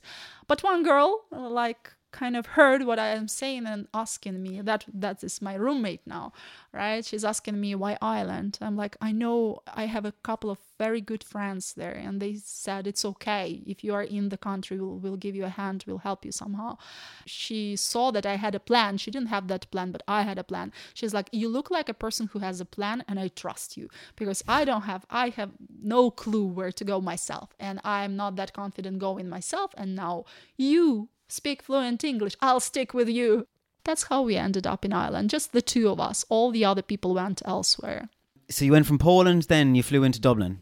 Yeah, we flew into Dublin, but uh, Poland hosted us for that was another story. Hosted us for nearly probably two or three weeks. Polish people were so good to us that we actually uh, kind of exchanged our plane tickets twice because they begged us to stay and spend more time with them. Loveliest, sweetest people I've ever met. Uh, that was my first time in Poland, you know, and they just also completely for free just hosted us in their own house. Loveliest, kindest people. Up to this day, we keep in touch. I sent them a Christmas parcel, Oh, and that's uh, yeah, it's it's very nice. And when you got to Dublin, then where did you go?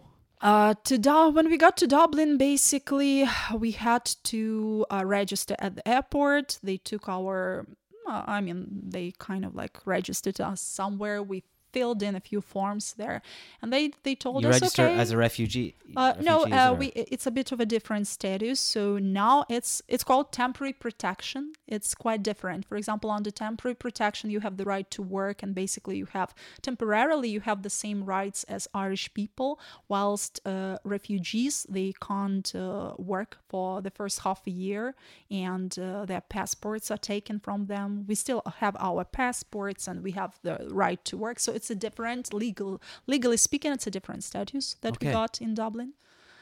So uh, after that, they told us, okay, guys, so I think uh, we have one place where you can go head for the night today, but uh, normally there would be a choice. But on that very uh, night when we flew uh, in, there was no choice. So they told us, and that's how we ended up where we ended up. So you land at the airport and you say, "Hi, I'm from Ukraine." yeah, you yeah. fill out they those had forms. Uh, at that po- uh, point in time, they already had kind kind of like have developed a system how to approach Ukrainians. right. Yeah, but it was still kind of like early on. It was March 20. So that uh, night they when put I arrived they put you on a on a bus on a bus and sent you to where you're staying to now. where I'm staying now. Yeah, So you've been there since March 2022. Yeah. And it's now mid February 2023. yeah. And It's gonna be a year soon enough. and it's a fair old distance from Dublin Airport. So you were on a bus for a good few hours. Yeah, yeah, yeah, yeah. When you got there, was it nighttime, daytime? It was nighttime, around 1 a.m., if I'm not mistaken. Was 1 the- or 2 a.m. Was the bus full with other people? Yeah, it was full of other. I wouldn't say it was a full, full bus. It wasn't like that many people at the very beginning, hmm. but then more people would start coming in. So I would say we were the first arrivals there. Yeah.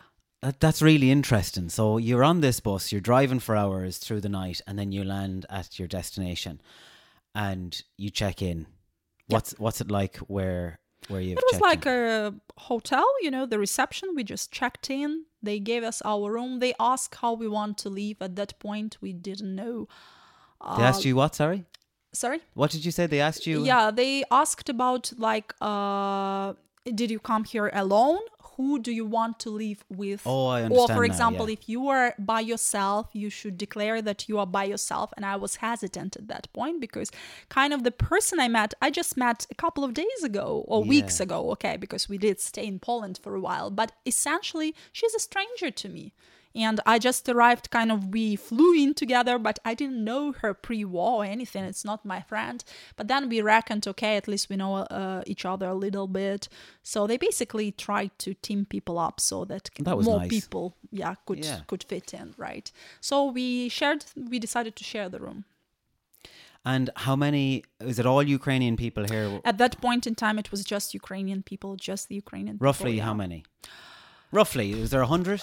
I can't. No, I think less than that. Less. Less. The first wave wasn't that that huge, right? But then more people came in, came in, and yeah, And do you remember the say the first morning you came down? it was pre like you know pre uh, City West times. There was no City West at the time, so they put placed people directly somewhere because there was no hub that could like redirect them or like uh, temporary. so you're lucky in a way. You got in ahead of everybody. Yeah, yeah, kind of, yeah. That's good. And so, can you remember coming down the next morning then and finding your bearings and looking around to see what this place looked like and where you were? Yeah, well, as I say, I was very, as I said, I was very surprised to see the cows grazing peacefully behind my window in the morning. I'm like, how nice. Yeah. And then, like, interesting. Helen, where are we? And was there someone to meet you then and integrate you into the community? Like, was there somebody there to say this is where you go for X, Y, and Z? Uh, Or Actually,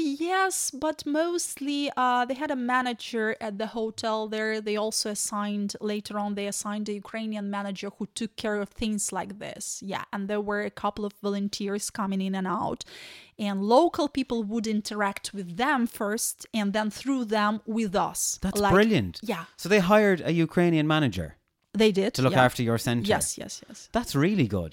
yeah well, it was there was a need for it and Yeah. then the whole like th- more people were coming in so we understood there is the whole ukrainian community there Hmm. so it would only make sense but uh, there were like uh, the superior like senior management was uh, not ukrainian okay but uh, ukrainian people were the immediate uh, supervisor And how did you feel then in the first couple of days? Were you happy with the accommodation? Do you like your Yeah, actually, we we liked everything. It was quite a, it is quite a spacious um, room.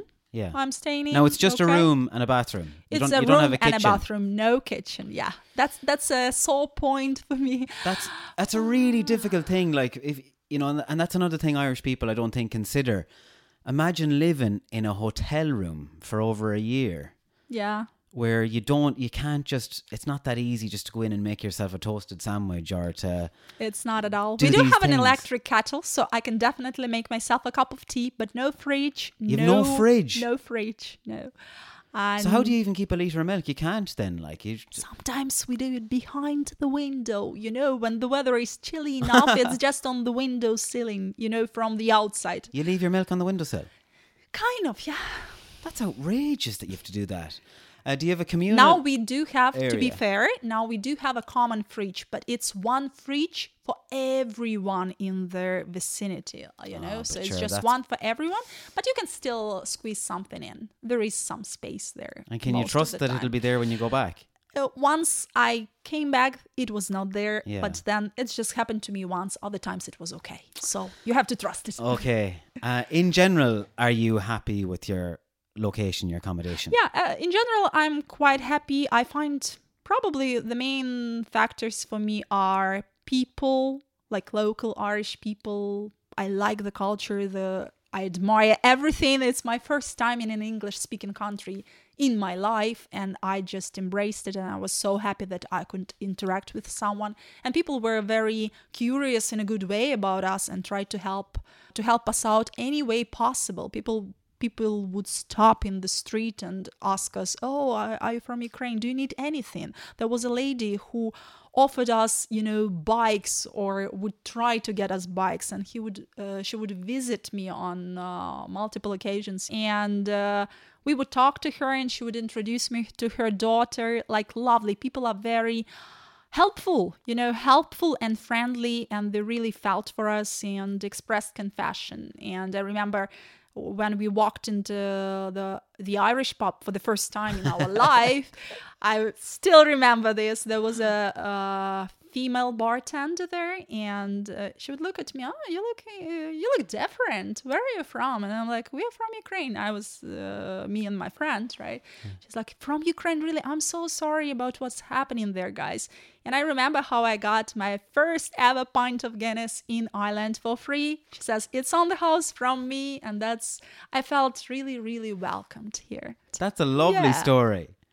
And do you still go to that pub? Yeah, I still go to that pub You're- up to this day. Sh- and they still say hello. And now they don't look like I'm a stranger. They look like, oh, we know this girl. Come on in. And Yeah. I know a lot of frequenters too. So I talk to people.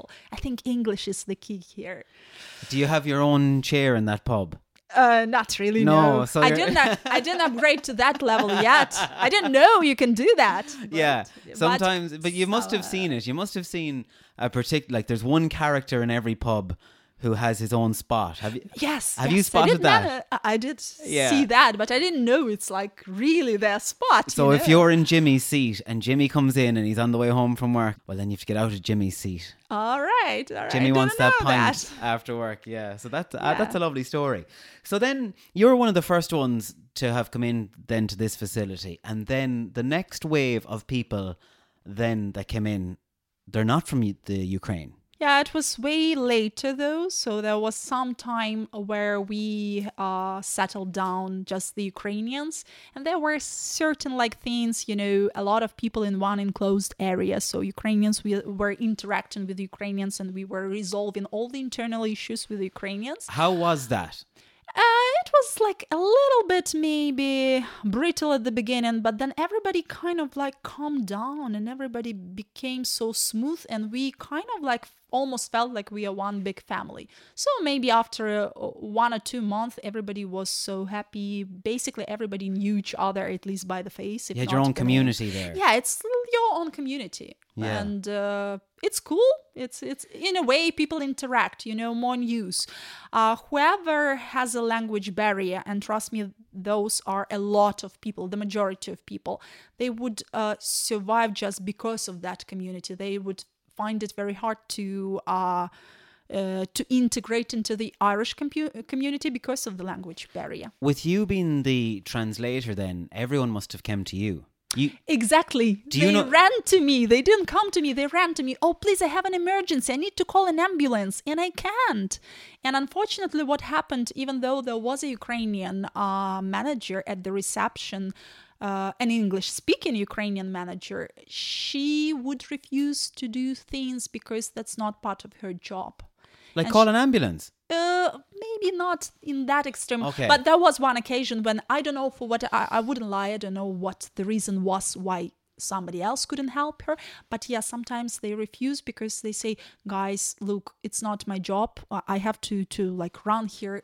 Urgently on my own things. So I- figure it out. I kind know? of understand that though a little bit. because you know it, when it's a one-time occasion at the very beginning you are helpful and i don't mean anything bad towards the management or something you Yeah. help them out and then you help them out again and help them out again and like when it's every single day like 20 times a day they start refusing people because come on it's not my job i'm not a translator try to find your own way there yeah Yeah. and me being a translator uh, myself, it kind of hurts. I'm like, people, you need to hire me. I'm a qualified translator. Come on, I can do all this job for all the hotel for one salary. But it didn't happen.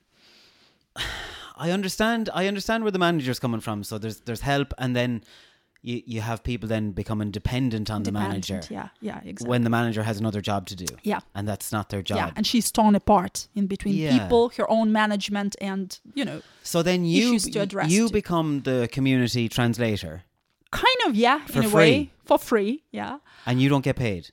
don't get paid. Yeah, correct. And most of your time is taken up helping people, filling out forms. Uh, yeah. Uh, so on multiple, I can kind of like enlist the occasions where I've been helpful. So communicating with the HSE, the doctors coming in from the hotel for vaccination, for, uh, for example, filling in the medical cards for people who. so who calls require- you, the people or the hotel? the people? The people. People themselves. And do they ever give you like a little tip? Do they ever say that? Sometimes they're grateful, like I don't know, a box of chocolates or something, but That's not not really, not not really on a large scale. Yes, but people are grateful. I don't mean to complain about people. No, but it's interesting. That, that puts mean, everybody Yeah, in a certain kind of a weird situation here. Look, at I know there's help in your community, but I mean, if you were a plumber and you were going around fixing everybody's boilers, people would have to pay you. Yeah, exactly. So what's the difference? Yeah, that's why I approached uh, the management of the hotel with a with a kind of a, an offer. so not that I meant to be an imposter, but like, look, I feel there is a huge and it it's a real thing. I can like uh, you know I, I swear on it. Like there is a huge demand here in at least one translation for such a big Ukrainian community where the majority, the vast majority of people don't speak any English. You know and they say, Yeah, we agree, we totally agree with you, but we are not the ones to pay you your salary. We are employees ourselves, you know, they employed us. So you need to to go to somebody who is their manager. But then again, the manager of the place we are staying in, it's just the place we are staying in. I, I actually got lost in who I have to to turn to to try and raise uh, the importance of this like position being opened up. So is it the government? Is it the municipal government? Like uh, Have you gone to the top manager? top manager of the hotel you Of mean? the yeah whole- they, they are not interested They're not They're not interested. interested because they're ho- the hotel, and you can understand them too. They are the hotel people. They say my job is Yeah, but hang on like, now. Fair enough, that's fine. They're the hotel people, but they're making huge money. They're being paid huge money to accommodate you every night. Uh, perhaps I've heard Well, about it. yeah, they I, I cannot attest to it, Yeah. but that's what I've heard. Okay. Well, it's it's well documented, and you can find it anywhere on the internet. How many, how much they get per person, per room, per whatever. So that it's not as if that things are that tight that they can't afford to pay One salary. one. And I would a- even accept the minimum salary, But what- it's a whatever vital, the minimum It's range. a vital role. Like we're not asking you to create a role of here. I'll go around cleaning all your windows. Well, we don't really want to wash the windows. Yeah. That's fine. You're creating a vital role to help the community that you're in. I know. That's why I was so like passionate about like asking them and knocking on doors, but But maybe nobody opened up. Yeah, you're too nice, you see, because you're doing it for free. They don't need to pay you. Yeah, that's that's another way to look at it. That's Yeah. shocking. It's shocking. From my point of view, right, from an Irish person's point of view, what happened next then is there was another wave of people who came in to the community and they're not Ukrainian. And the these people are classed as refugees. They're not classed as what are you classed as? Temporary res- uh, temporary protection status. and these people aren't allowed to work for the first six months they're here Yeah, and they don't true. have their passports. But the problem is no one was told about them. Yeah, they kind of gave us uh, the heads up, like you might be expecting more people from different countries coming in. How did they tell you that? How, how did they communicate that to you? Uh, I think it was during one of the meetings, the general meetings. Did you have how how often are these general meetings? very, very kind of hardly ever? Oh yeah. a, a few times, maybe a year. Because what happened was we started hearing about it on TikTok, let's say, where these independent journalists would show up and they'd do these sensational videos and throw out wild accusations and wild claims. And then it gets us thinking, well, is that happening or is it not happening? And then you have to go and try and do your own research and then you can't there's no no one will give you any answers and like you say you contact the council they don't tell you anything you contact the guards they don't tell you anything you contact the hotel they don't tell you anything only that you know that sometime during the night a few busloads of people came Yeah, that's how we are facing it as well. From so, for countries- example, I just see a bus that has just arrived full of people and we see them with suitcases or like not really suitcases sometimes it's bundles of clothes you know? and we say people these are men. Hard to say. I would say it's 50-50 but that's a very rough thing to say. Like 50-50 men and women they're family people. Most of them are family so it's a family together. From my understanding all over the world so by the language because i'm a language studies person i pick up on languages. So i hear like spanish georgian uh, that that i can recognize arabic um, some people from Africa, Somalia, Albania, all over the world. You know? so it's not just us then that were left in the dark you didn't know they were coming either Uh, not really. They kind of gave us the heads up in general statement. There will be people coming in, Yeah. but the time dragged on, time went on, and nothing happened. And we kind of like chose to believe there will be no one coming in. And one day they did in bulk, like a huge number of people. And we were as shocked as probably you guys. and you have to share the same say dining room with them Yeah, same dining room. That's So- where the first conflicts started. It's just very different cultures gathered together in one room that is not as big to accommodate everyone. That's why we have kind of we take turns to eat. It's not like if everybody wants to eat at the same time, there is not enough space. So, and how does that work out how do Uh, they give a time a time slot for like uh, each meal, you know. So, for example, two hours to take the meal, and that's for that reason. Because but you have to book in a time no, no, no, not really. Okay. But uh, they kind of they they try to figure out a system. For example, room, rooms number these these these go at this time slot. Oh, okay, I get And getcha. other rooms, uh, but then it went, uh, you know, All right. somewhere.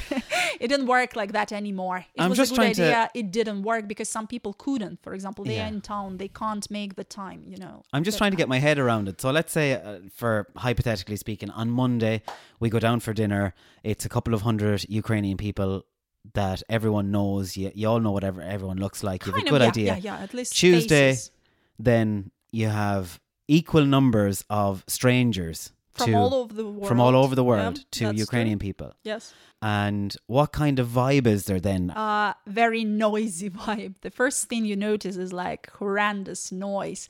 Obviously, probably we've been told actually on some occasions that we are a little bit like noisier than let's say Irish people. You're nosier. No, not nosier. Noise- noisier. noisier. Just you know the the uh, pitch, like the tone of the voice when you're speaking about mundane things. You're not angry. It's just the way you speak. Yeah. So we are louder. We tend to be a little bit louder than most of the Irish people, and I would accept that. I think it's true. But then when all these people from all over the world came in, we are the quietest there. You know, we were like shocked with how noisy and hectic and like overwhelming this is but that's that was our new reality. Some of the people were friendly though. Other people just don't follow their common rules. For example they uh i don't know can leave mess at the table whilst everybody else is cleaning after themselves after they have a meal because it's a self catering facility you know you need to clean after yourself. People work hard in the ki- kitchen to accommodate that many people at the same time So you sit down for dinner and then you clear up after yourself. yeah, yeah. Everybody is doing it, and because they were newcomers, uh, it was a slow, painful process for them to like start doing the same. And up to this day, there are complaints about some people not doing it. Not necessarily. Maybe there are some Ukrainians also not kind of like following the same rule. Uh, but clashes, like uh, at, at least during the initial time, the clashes were around like how they are uh, handling things in the eating room When you say clashes, do you mean like there's verbal altercations Uh, between verbal people? alt- altercations like trying to politely uh, point out to them like hey guys i understand you're newcomers. Maybe you're not acquainted with our regulations yet but this is how we live here okay? Everybody cleans after themselves. There were posters about uh, in english about needing like, like the need to do this. And um, situation got a little bit better it's still very very noisy And is there anyone like a coordinator that tell that comes over to the table and says, "Look, this is how it has to be done"? Not really, no. No, it's To fend for fair, yourself, kinda. Nobody kind of conducted a meeting for those people. Uh, so I guess the way they learned how things work is by us telling them or by kitchen staff telling them. Kitchen staff is uh, predominantly Ukrainian. It's all Ukrainian people working there, you know. And is the cuisine Ukrainian? Yeah, now, now it's not. It used to be, uh, well, it used to be a kind of, I would say, a mix of uh, Irish, Ukrainian. So we would sometimes get our favorite Ukrainian borscht that we miss so much. That's Nice. the most popular uh, traditional Ukrainian dish, right? To be fair, we still get it, just not as often, and they would add something from the menus those people are used to, like some African dishes or something like that. So what's the vibe like there now in the community? Let's uh, and I and I call it a community. I think everybody calmed down a little bit because uh, we we were told this is how things are. You have to be tolerant and patient, and those people are in need of help and temporary accommodation as well as you are. So the only like statement they would make us, uh, they they would make to us is like. Be tolerant, don't be racist. Don't be So, racist. Racist. You see, this is the thing that kind of bothers me as well because I think it's all about communication. Communication is key, and this is just my own opinion. I think if it was handled a little bit better and communicated a little bit better, I don't think people would be as strung up. I think people people almost believe there's something sinister happening because we don't know what's happening. Whereas if it was communicated better, then people would be a little bit more relaxed about it. You know, if you're told it's happening and then it happens and then you're told what's happening and how it's happening and you're brought along on the journey, then you're not as strung up. But because everything is cloak and dagger, we don't know how many people. Oh, absolutely. Well, at the moment, we have no idea how many people from other countries are staying in your community. Like we, ju- we don't know. I'd say soon enough we can be the minority there. so we as Ukrainians. the Ukrainians, may, maybe let's just say, hypothetically speaking, you're a third of a third of your community is I Ukrainian. think right two now, thirds. may, uh, I think right now it's close to 50-50 maybe ratio. But Okay. things being as they are, and some Ukrainian people moving out of the country, the popular destination, if they do decide to move out, is Canada, for example. On their places, there are people not from Ukraine taking their places. Right. Like, all right. So that's how the ratio is, you know, tipping over. Yeah. So just to get back, in- just to get back to my point about the communication, then when we ask questions like "What's going on there? Uh, where did the fifty percent of this community come from, and why are they there, and who are they?" The first thing you're told is, "Hey, don't be racist," and you're like, "I- "I'm not being racist. I just want information. Yeah, I just want to know what's going on. It's not. This is my community. This is where I've lived all my life. I just like to know what's happening. No, you're being racist. That's how I feel we're being treated."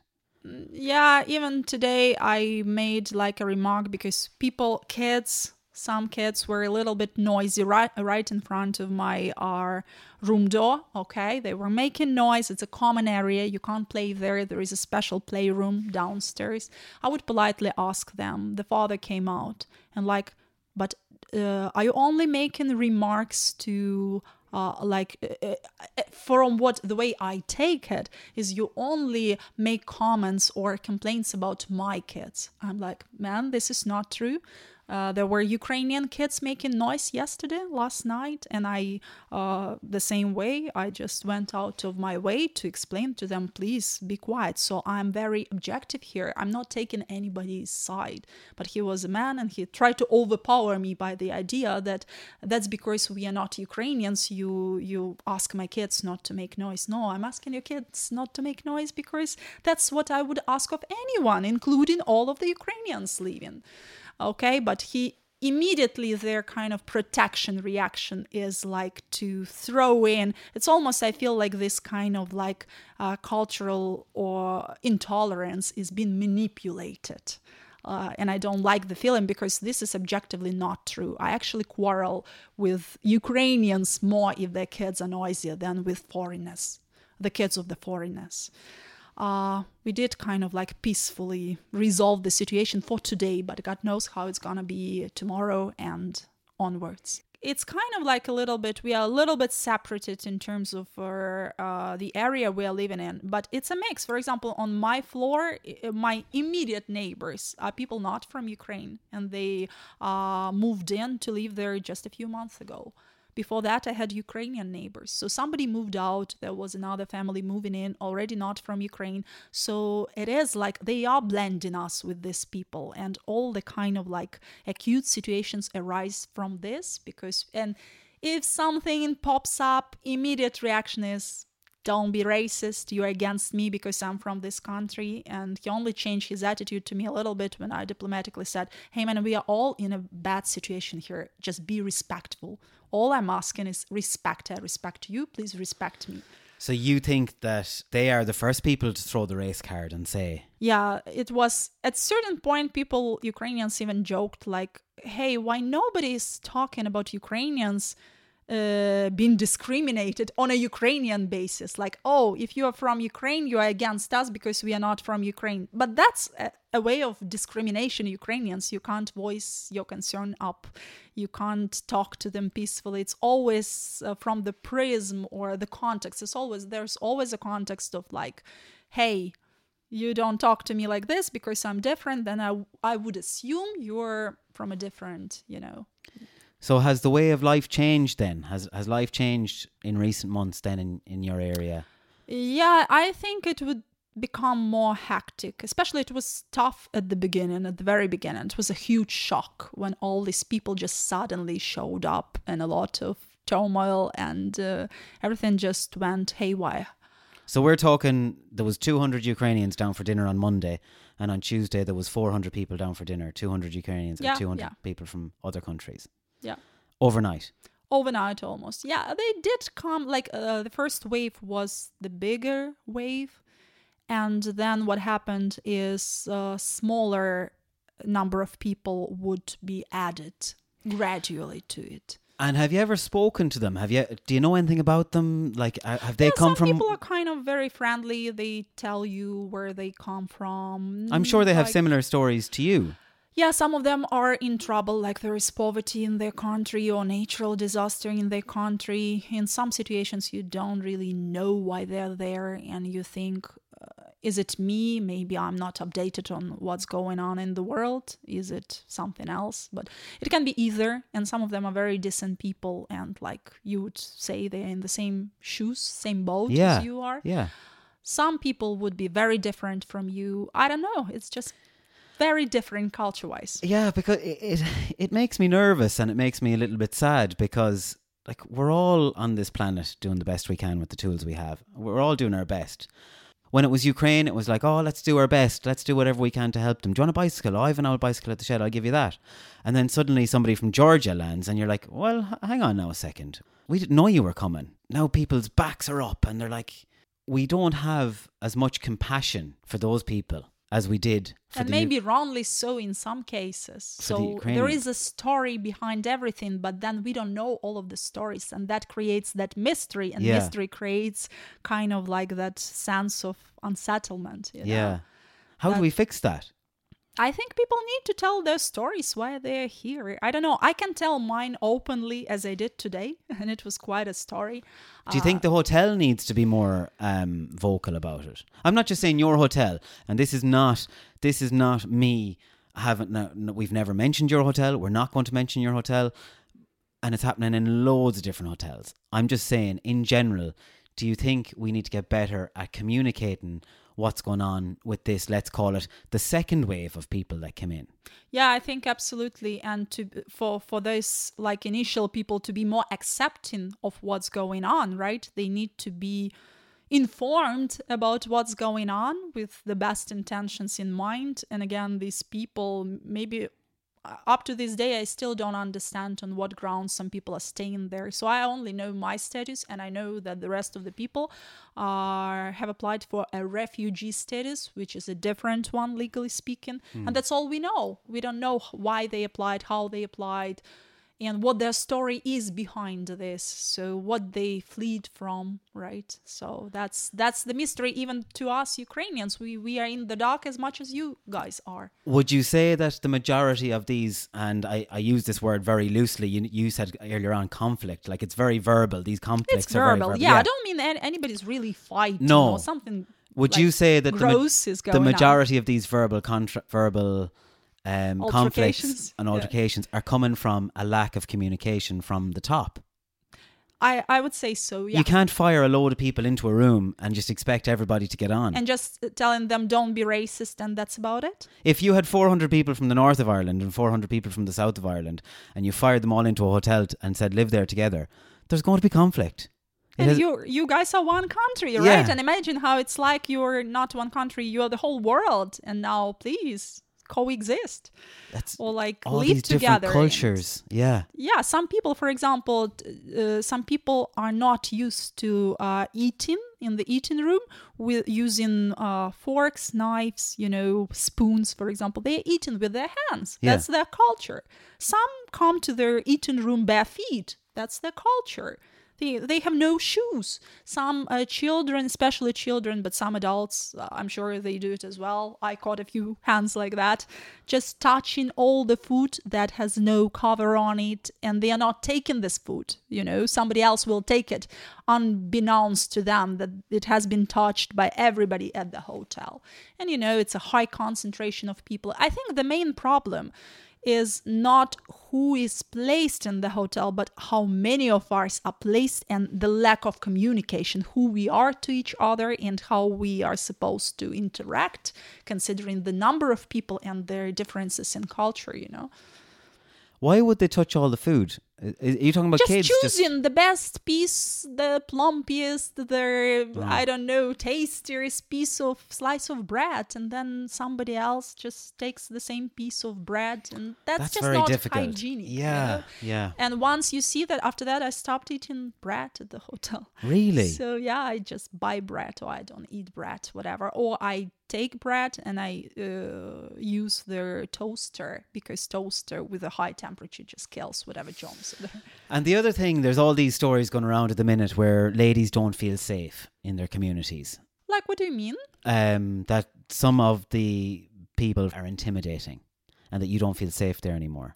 Well, that's personally, I don't really feel kind of like intimidated or not safe. There might be cases like this. I haven't heard of uh, many. I think what uh, people are concerned about is that nobody's criminal record has been checked prior, or at least we don't have any idea.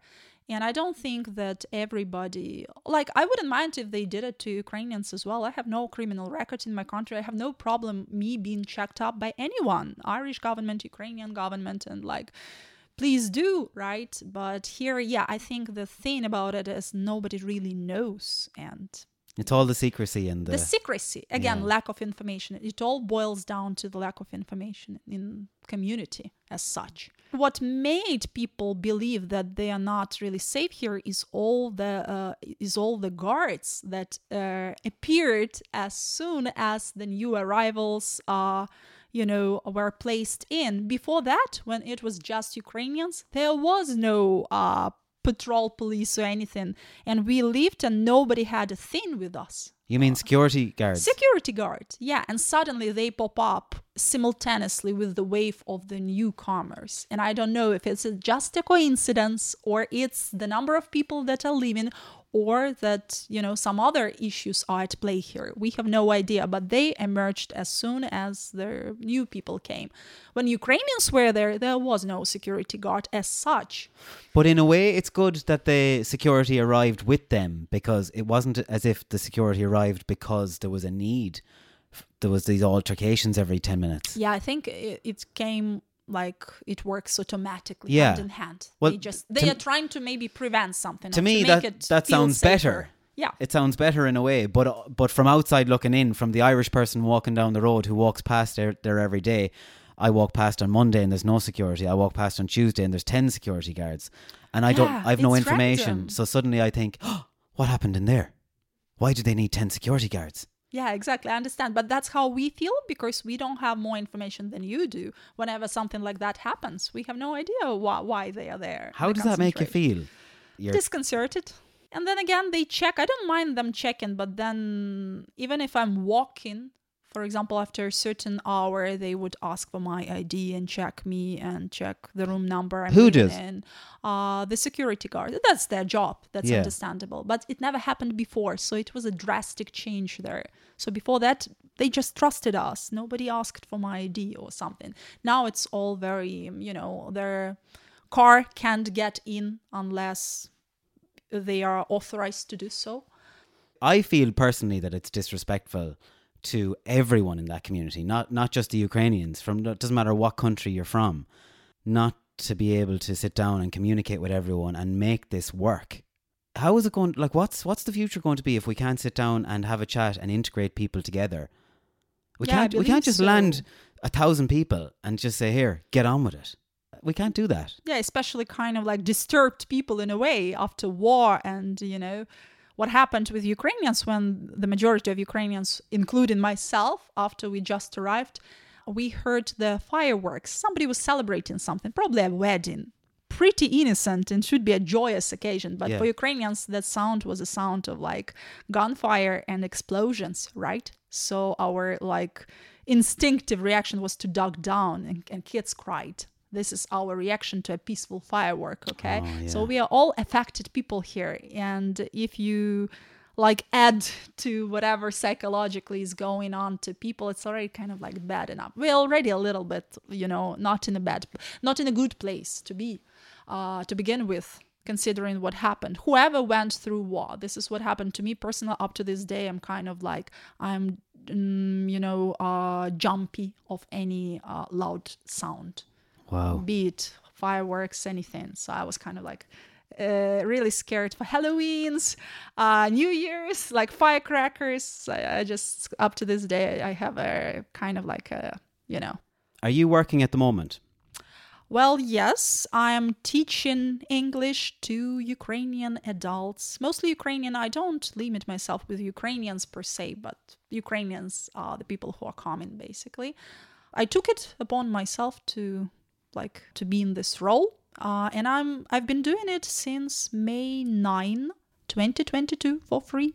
For free. Yeah. So you're not working. So you are working, but you're not getting paid. Yes, yes.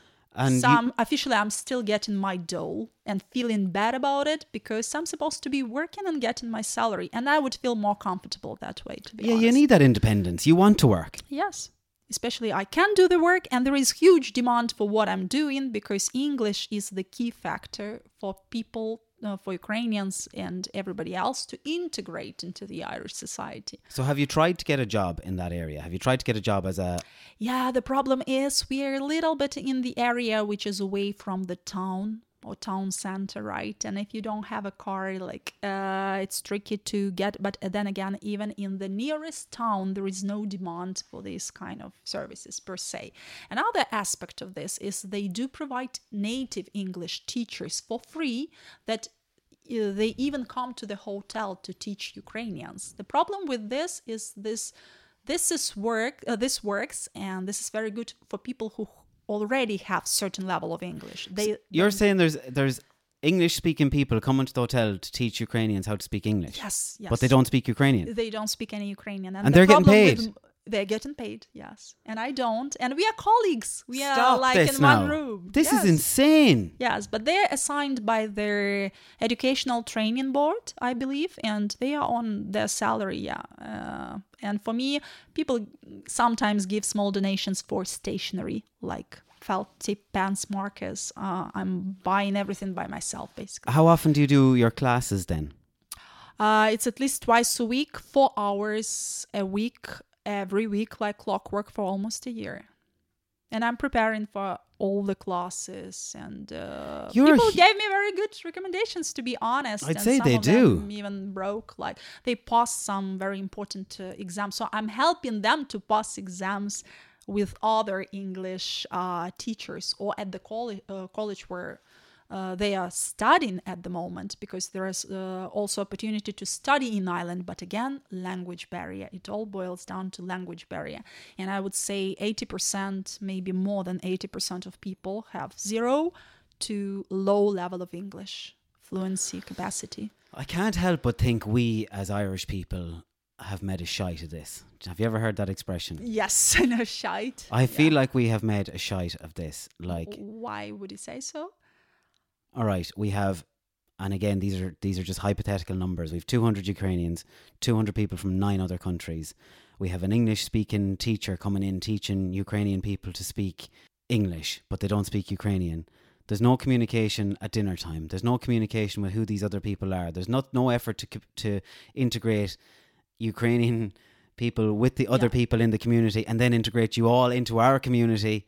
Like, what's going on? Not to say that, for example, native English teachers are not helpful, absolutely, but it has to be like a combination of two. Ideally, we should work hand in hand, Yeah. for example. Or, for example, native English teachers should take the groups with higher level who can already understand basic English Yeah. and explain them more complex things using simpler English words. But for people who have no clue, and most of my students are just, you know, zero level or basic level, or even some of them who are with better level, they find it uh, very, very useful to attend my classes because what I'm given is not given, uh, you know, during their native teacher class. And that's understandable to me, but somehow people do not see it happening, you know. What are your goals then? Have you got any goals in the next? So, like, whilst all this is going on in the background, you're still worrying. Yeah. You're still worrying about your mom and dad. You're still worrying about your brother. You ultimately, I guess, want to go home at some stage. This isn't your home. What Yeah. What are what are your What's your plans? What What would you like to see happening? Oh, my plans and my goals and my priorities for now is to be officially employed here. I, I would say so. Uh, I just love a job. I, am yeah, I'd love a job, and I'd, I feel like people respect me. My reputation at the hotel is gained through people who I'm teaching, and I feel like a high level of respect towards me as a teacher and i want i would like and i would be uh, very appreciative if like irish people would see me the same as a specialist especially since it's backed up by a degree. I have masters in language studies and i'm qualified to teach english to ukrainian people okay? This is uh, all i'm asking is to do the same job i'm qualified to do uh, I'm also a technical translator, a good one. So I've worked in this capacity for a number of years. All my life, I've been working for international companies. So uh, I would like to realize myself, like to to you know to make something of myself professionally, as a professional. Let's say worst case scenario, you're in. It's just the town you're in. You're not going to get a job in that field in the town you're in. What do you change town or do you change profession? Well, it depends. It's a good question. While I'm doing what I'm doing kind of like for free, I don't feel the f- pressure to move uh, elsewhere. But then again, money can be tight. Who And who I- should pay you for doing what you're doing now? To be honest, I don't have the answer to it. If I knew, maybe I would turn to that person. Okay. right. I don't know who is responsible for like employing people like myself in this country. Is it the department, the educational department, like ETB? Is it the municipal government? Like what kind of uh, structure I need to to turn to for help? Hopefully, somebody listening to this podcast could help us with that and and try and get some. I'd love to see you getting some sort of assistance. You know, you don't want to be on the thanks door. so much. It's also an opportunity for me to speak up on, Yeah. on the matter. I know you were nervous about it. I, I was Why? to tell you the truth. And yeah. and that's interesting as well. So, like, do you want to explain why you were nervous? What was making you nervous? Well, just because I've never done podcasts in my life, this is my first one ever, and I've never spoken into the mic. I never, I've never spoken to an Irish person like that, you know. So Wait. I'm just a very responsible person, and I feel like I'm probably a perfectionist. So whatever I'm doing, I have to do like the best way possible. Well, you're a fantastic storyteller. Well, thank you. You're, you. you're very good at telling a story and setting a scene. Uh, I really enjoyed that. You've got fantastic English, and you don't want to be on the dole. Like you want to get a job. You want to be working. yeah, that would make me feel better about myself and more appreciated, needed, and probably just respect it. It's about And give you a bit of professional respect. independence. Yeah, and independence too. Sure, yeah. Yeah. Do, you know when you said you were nervous about coming on the podcast, were you nervous about repercussions for something you said? Were you nervous about saying something that, that you're not really allowed to say or that, that people, like you say there, when you were giving out to the child in the hallway, Yeah. automatically you were being called racist?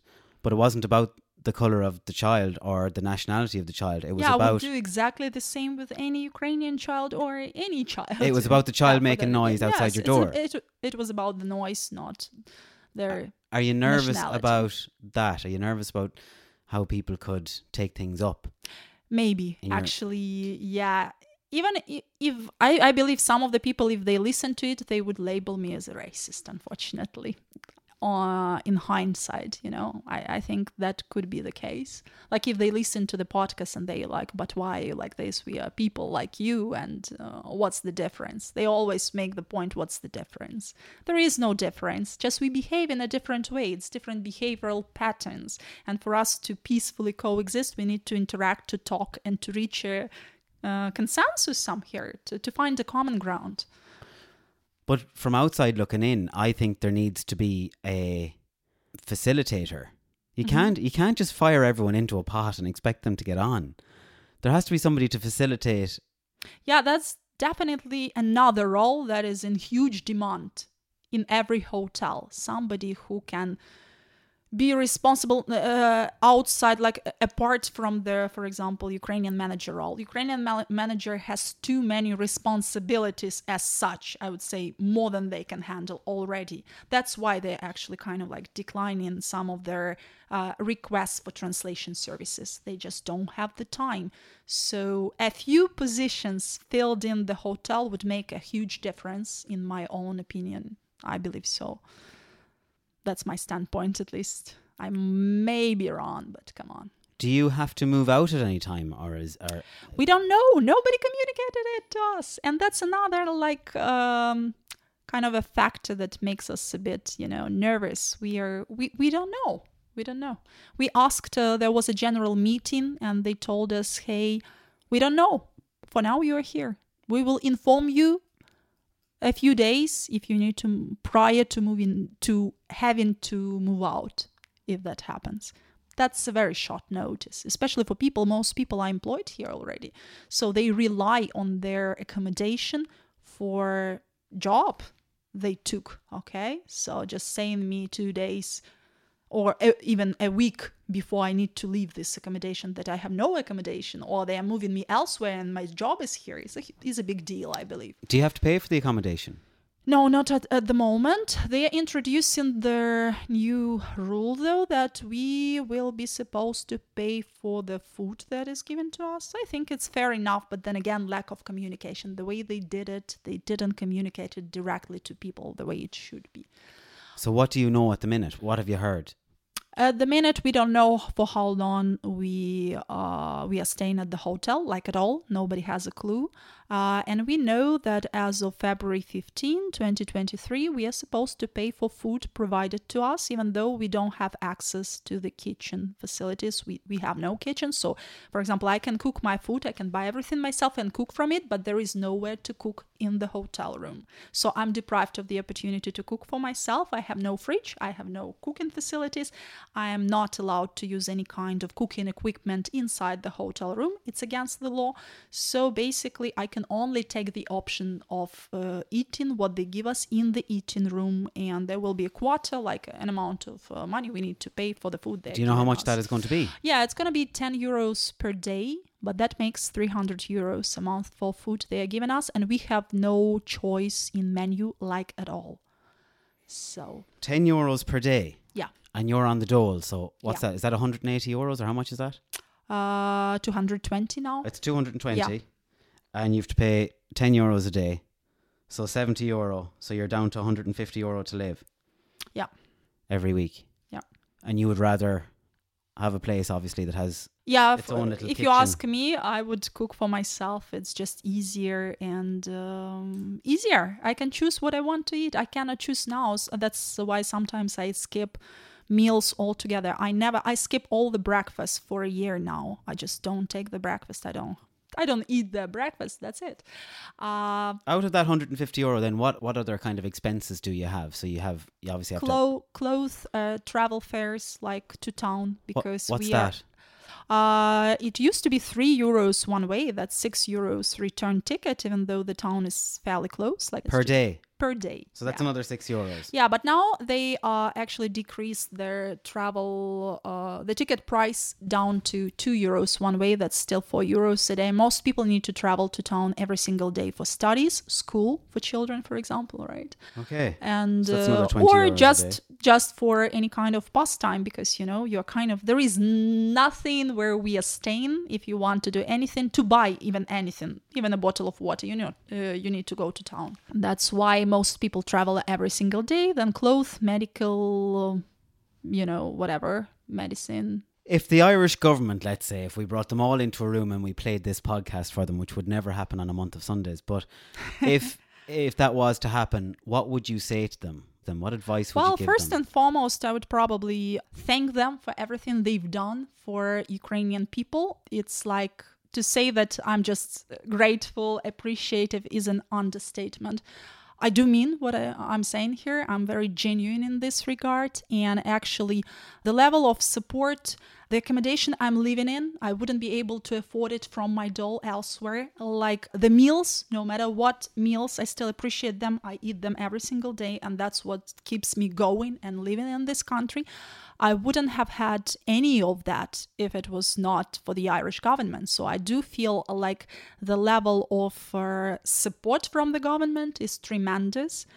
But if there is something I would maybe point out as a, you know, as um, thing as something that needs to be addressed more is maybe trying to find a way for Ukrainians to authenticate the degrees they got in Ukraine in this country to try and fit in with their like employment you know on the employment scene here.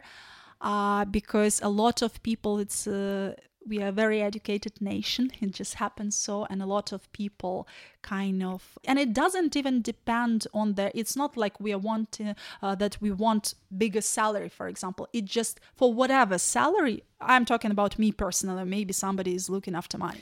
I, I actually heard of, of an optician who can't work in Ireland because her qualification doesn't exactly exist. doctors are screwed Yeah. imagine So Um, I, I get your point here. Yeah. So go. Sorry to interrupt you, but go Yeah. on. It's Yeah, not. It's, not about like the salary. uh, it's not about the salary. Give me the minimum rate here, and I'm willing to do the same job, which would normally pay more to the Irish person, and I would be okay with this because I understand I'm not from this country, and they're giving me, uh, you know, an opportunity to somehow. Uh, you know, support myself here. And I think it's a very fair deal. It's not about how much you pay me, it's about the type of job I can do this. And if the person is qualified to do a, a job on a very high level, I would say. And um, of course, if there is like a language barrier problem, that's another issue. So some people are very qualified in their area, like medical area, but their English is not good enough. Then there is kind of like a discrepancy here a little bit. So their English needs to be improved. It, it's it's a kind of like a complex effort needs to be made here to be made here, right? But for example, if we I don't mean to sound selfish or anything, but if we mean me, for example, uh, my English is good and I'm qualified to do teaching and translation. So allow people who that's not going to be a huge number of people with very good English and qualified to do a certain job here to have a little bit more opportunity or hope there. And again, it doesn't boil down to the rate you're paying me, but to the how I feel in my job. That I feel kind of like respected, Job needed, and- satisfaction. yeah, job satisfaction. That is my true. I want to to serve my true calling, not doing something to survive to, to to get money to survive. That's why i'm doing what i'm doing for free. Otherwise it doesn't make any sense. But it does give me satisfaction and i've i've been doing it for almost a year now. I think it's a good enough proof of my kind of like clear intentions and genuine intentions in this. Yeah, and I think we're very quick to forget that there's real people with real skills living in these areas, whether it's a lady who knows how to sew a pair of pants, or a man that knows how to sew a pair of pants, or whether it's a butcher, or a doctor, or a vet, or a painter. or a driver. or a driver. Yeah. We we forget that there's real people with real skills. And most of them, I would say the majority, uh, have degrees, bachelor's, master's, PhD, a lot of PhD uh, people as well. Not myself, uh, I don't have PhD degree, but I know people who do. Uh, I'd in love to see. Medicine I'd love to see more communication. I'd love to see it because we don't know enough. All we're hearing is these crazy stories about every hotel in the country being booked up and they're getting crazy money and that's all they care about is fill every bed, fill it to the rafters, get as much money as we can. But no one's thinking long term. No one that's my opinion. My opinion is no one's thinking what's the next plan? Right, we're getting we might get 50,000 euros a day for this particular center, but what's what's next? Like, what's the future? From my understanding, uh, Irish, the Irish government is kind of interested in keeping Ukrainians in this country because I've heard about like uh, they're going to introduce a temporary, they're, they're willing to give temporary residence permit, but again to those who work or study here in Ireland. I wanted to study, but they said we don't have a course in languages here. Okay, so it's just I had to learn I don't know something else from scratch with no job, real job prospects when what I've already learned and know is in huge demand here. It's just because of this discrepancy I didn't fit in with any study course. I don't want to be a hairdresser. I'm not good at it. I'm good at languages. I'm good at writing. I'm not good at cutting somebody's hair, for example, right? So I'm neither uh, studying nor working officially, which puts me, if uh, I want to apply for a temporary residence permit, I can't unless I take any job for the sake of the job. So to, to be legally staying in the country, while I can help on a different level, if you know what I mean. Yeah, that is difficult because the same thing happened during the pandemic with Irish people. And singers, let's just say there was no gigs and singers weren't allowed to sing and go to gigs and, and earn a living. And they were told, well, upskill, do something else. And you're trying to explain to somebody yeah, it's like who has only re-educate yourself. who has only sang all their life and that's all they know how to do and all they want to do is music all their life. because they're passionate about it. they're it. passionate about yeah, it. Then they're told, "Oh, just go and do something else." yeah, you know? like learn some handier. Yeah. Yeah, it's not fair. It's not fair really. What do you think is going to happen long term? Well, I still kind of hold on to the hope that I can stay here longer. Uh, I'm a firm believer. I came here for a reason. I have uh, good. I know good people from here, and I have trust in people. I still have trust in the government because they are really supporting me currently. I can't deny that fact. Uh, and uh, I believe that maybe somebody will hear this podcast and they will maybe look at things a bit differently from a different angle and uh, so. just see see things in a different light and try to adjust uh, the information they've received to benefit everybody the irish community and the ukrainians I'm going to stop talking now because we've been talking for ages and I have your head wrecked. But I would love to talk to you again in maybe six months or 12 months yeah that would be lovely and to see what has happened since. What is- hopefully things will change for the better or some issues will be resolved or we will be all in a happier better place Yeah, I know? hope so. I hope so. And I, I honestly can't thank you enough for taking the time to do it and for your honesty because I know you were quite nervous. Are, are you nervous now? How do you feel now at the end of it? No, actually, you know, it's like not. There is a good saying. It's not the death itself that scares you; is the waiting period. It's the same here. Like once I've started, I kind of felt very good, but before that, in my mind, all the previous day and even the previous week, I was like thinking in my head, in my head, in my head, and that's what uh, got me kind of like, you know, my nerves wrecked. Okay, thank you so much. And I wish yeah you thank very you i appreciate giving me the opportunity to speak up and um, yeah hopefully i didn't like you know offend anyone here with best intentions just hopefully somebody will hear what i wanted to get to people Brilliant. Thank you. yeah thank you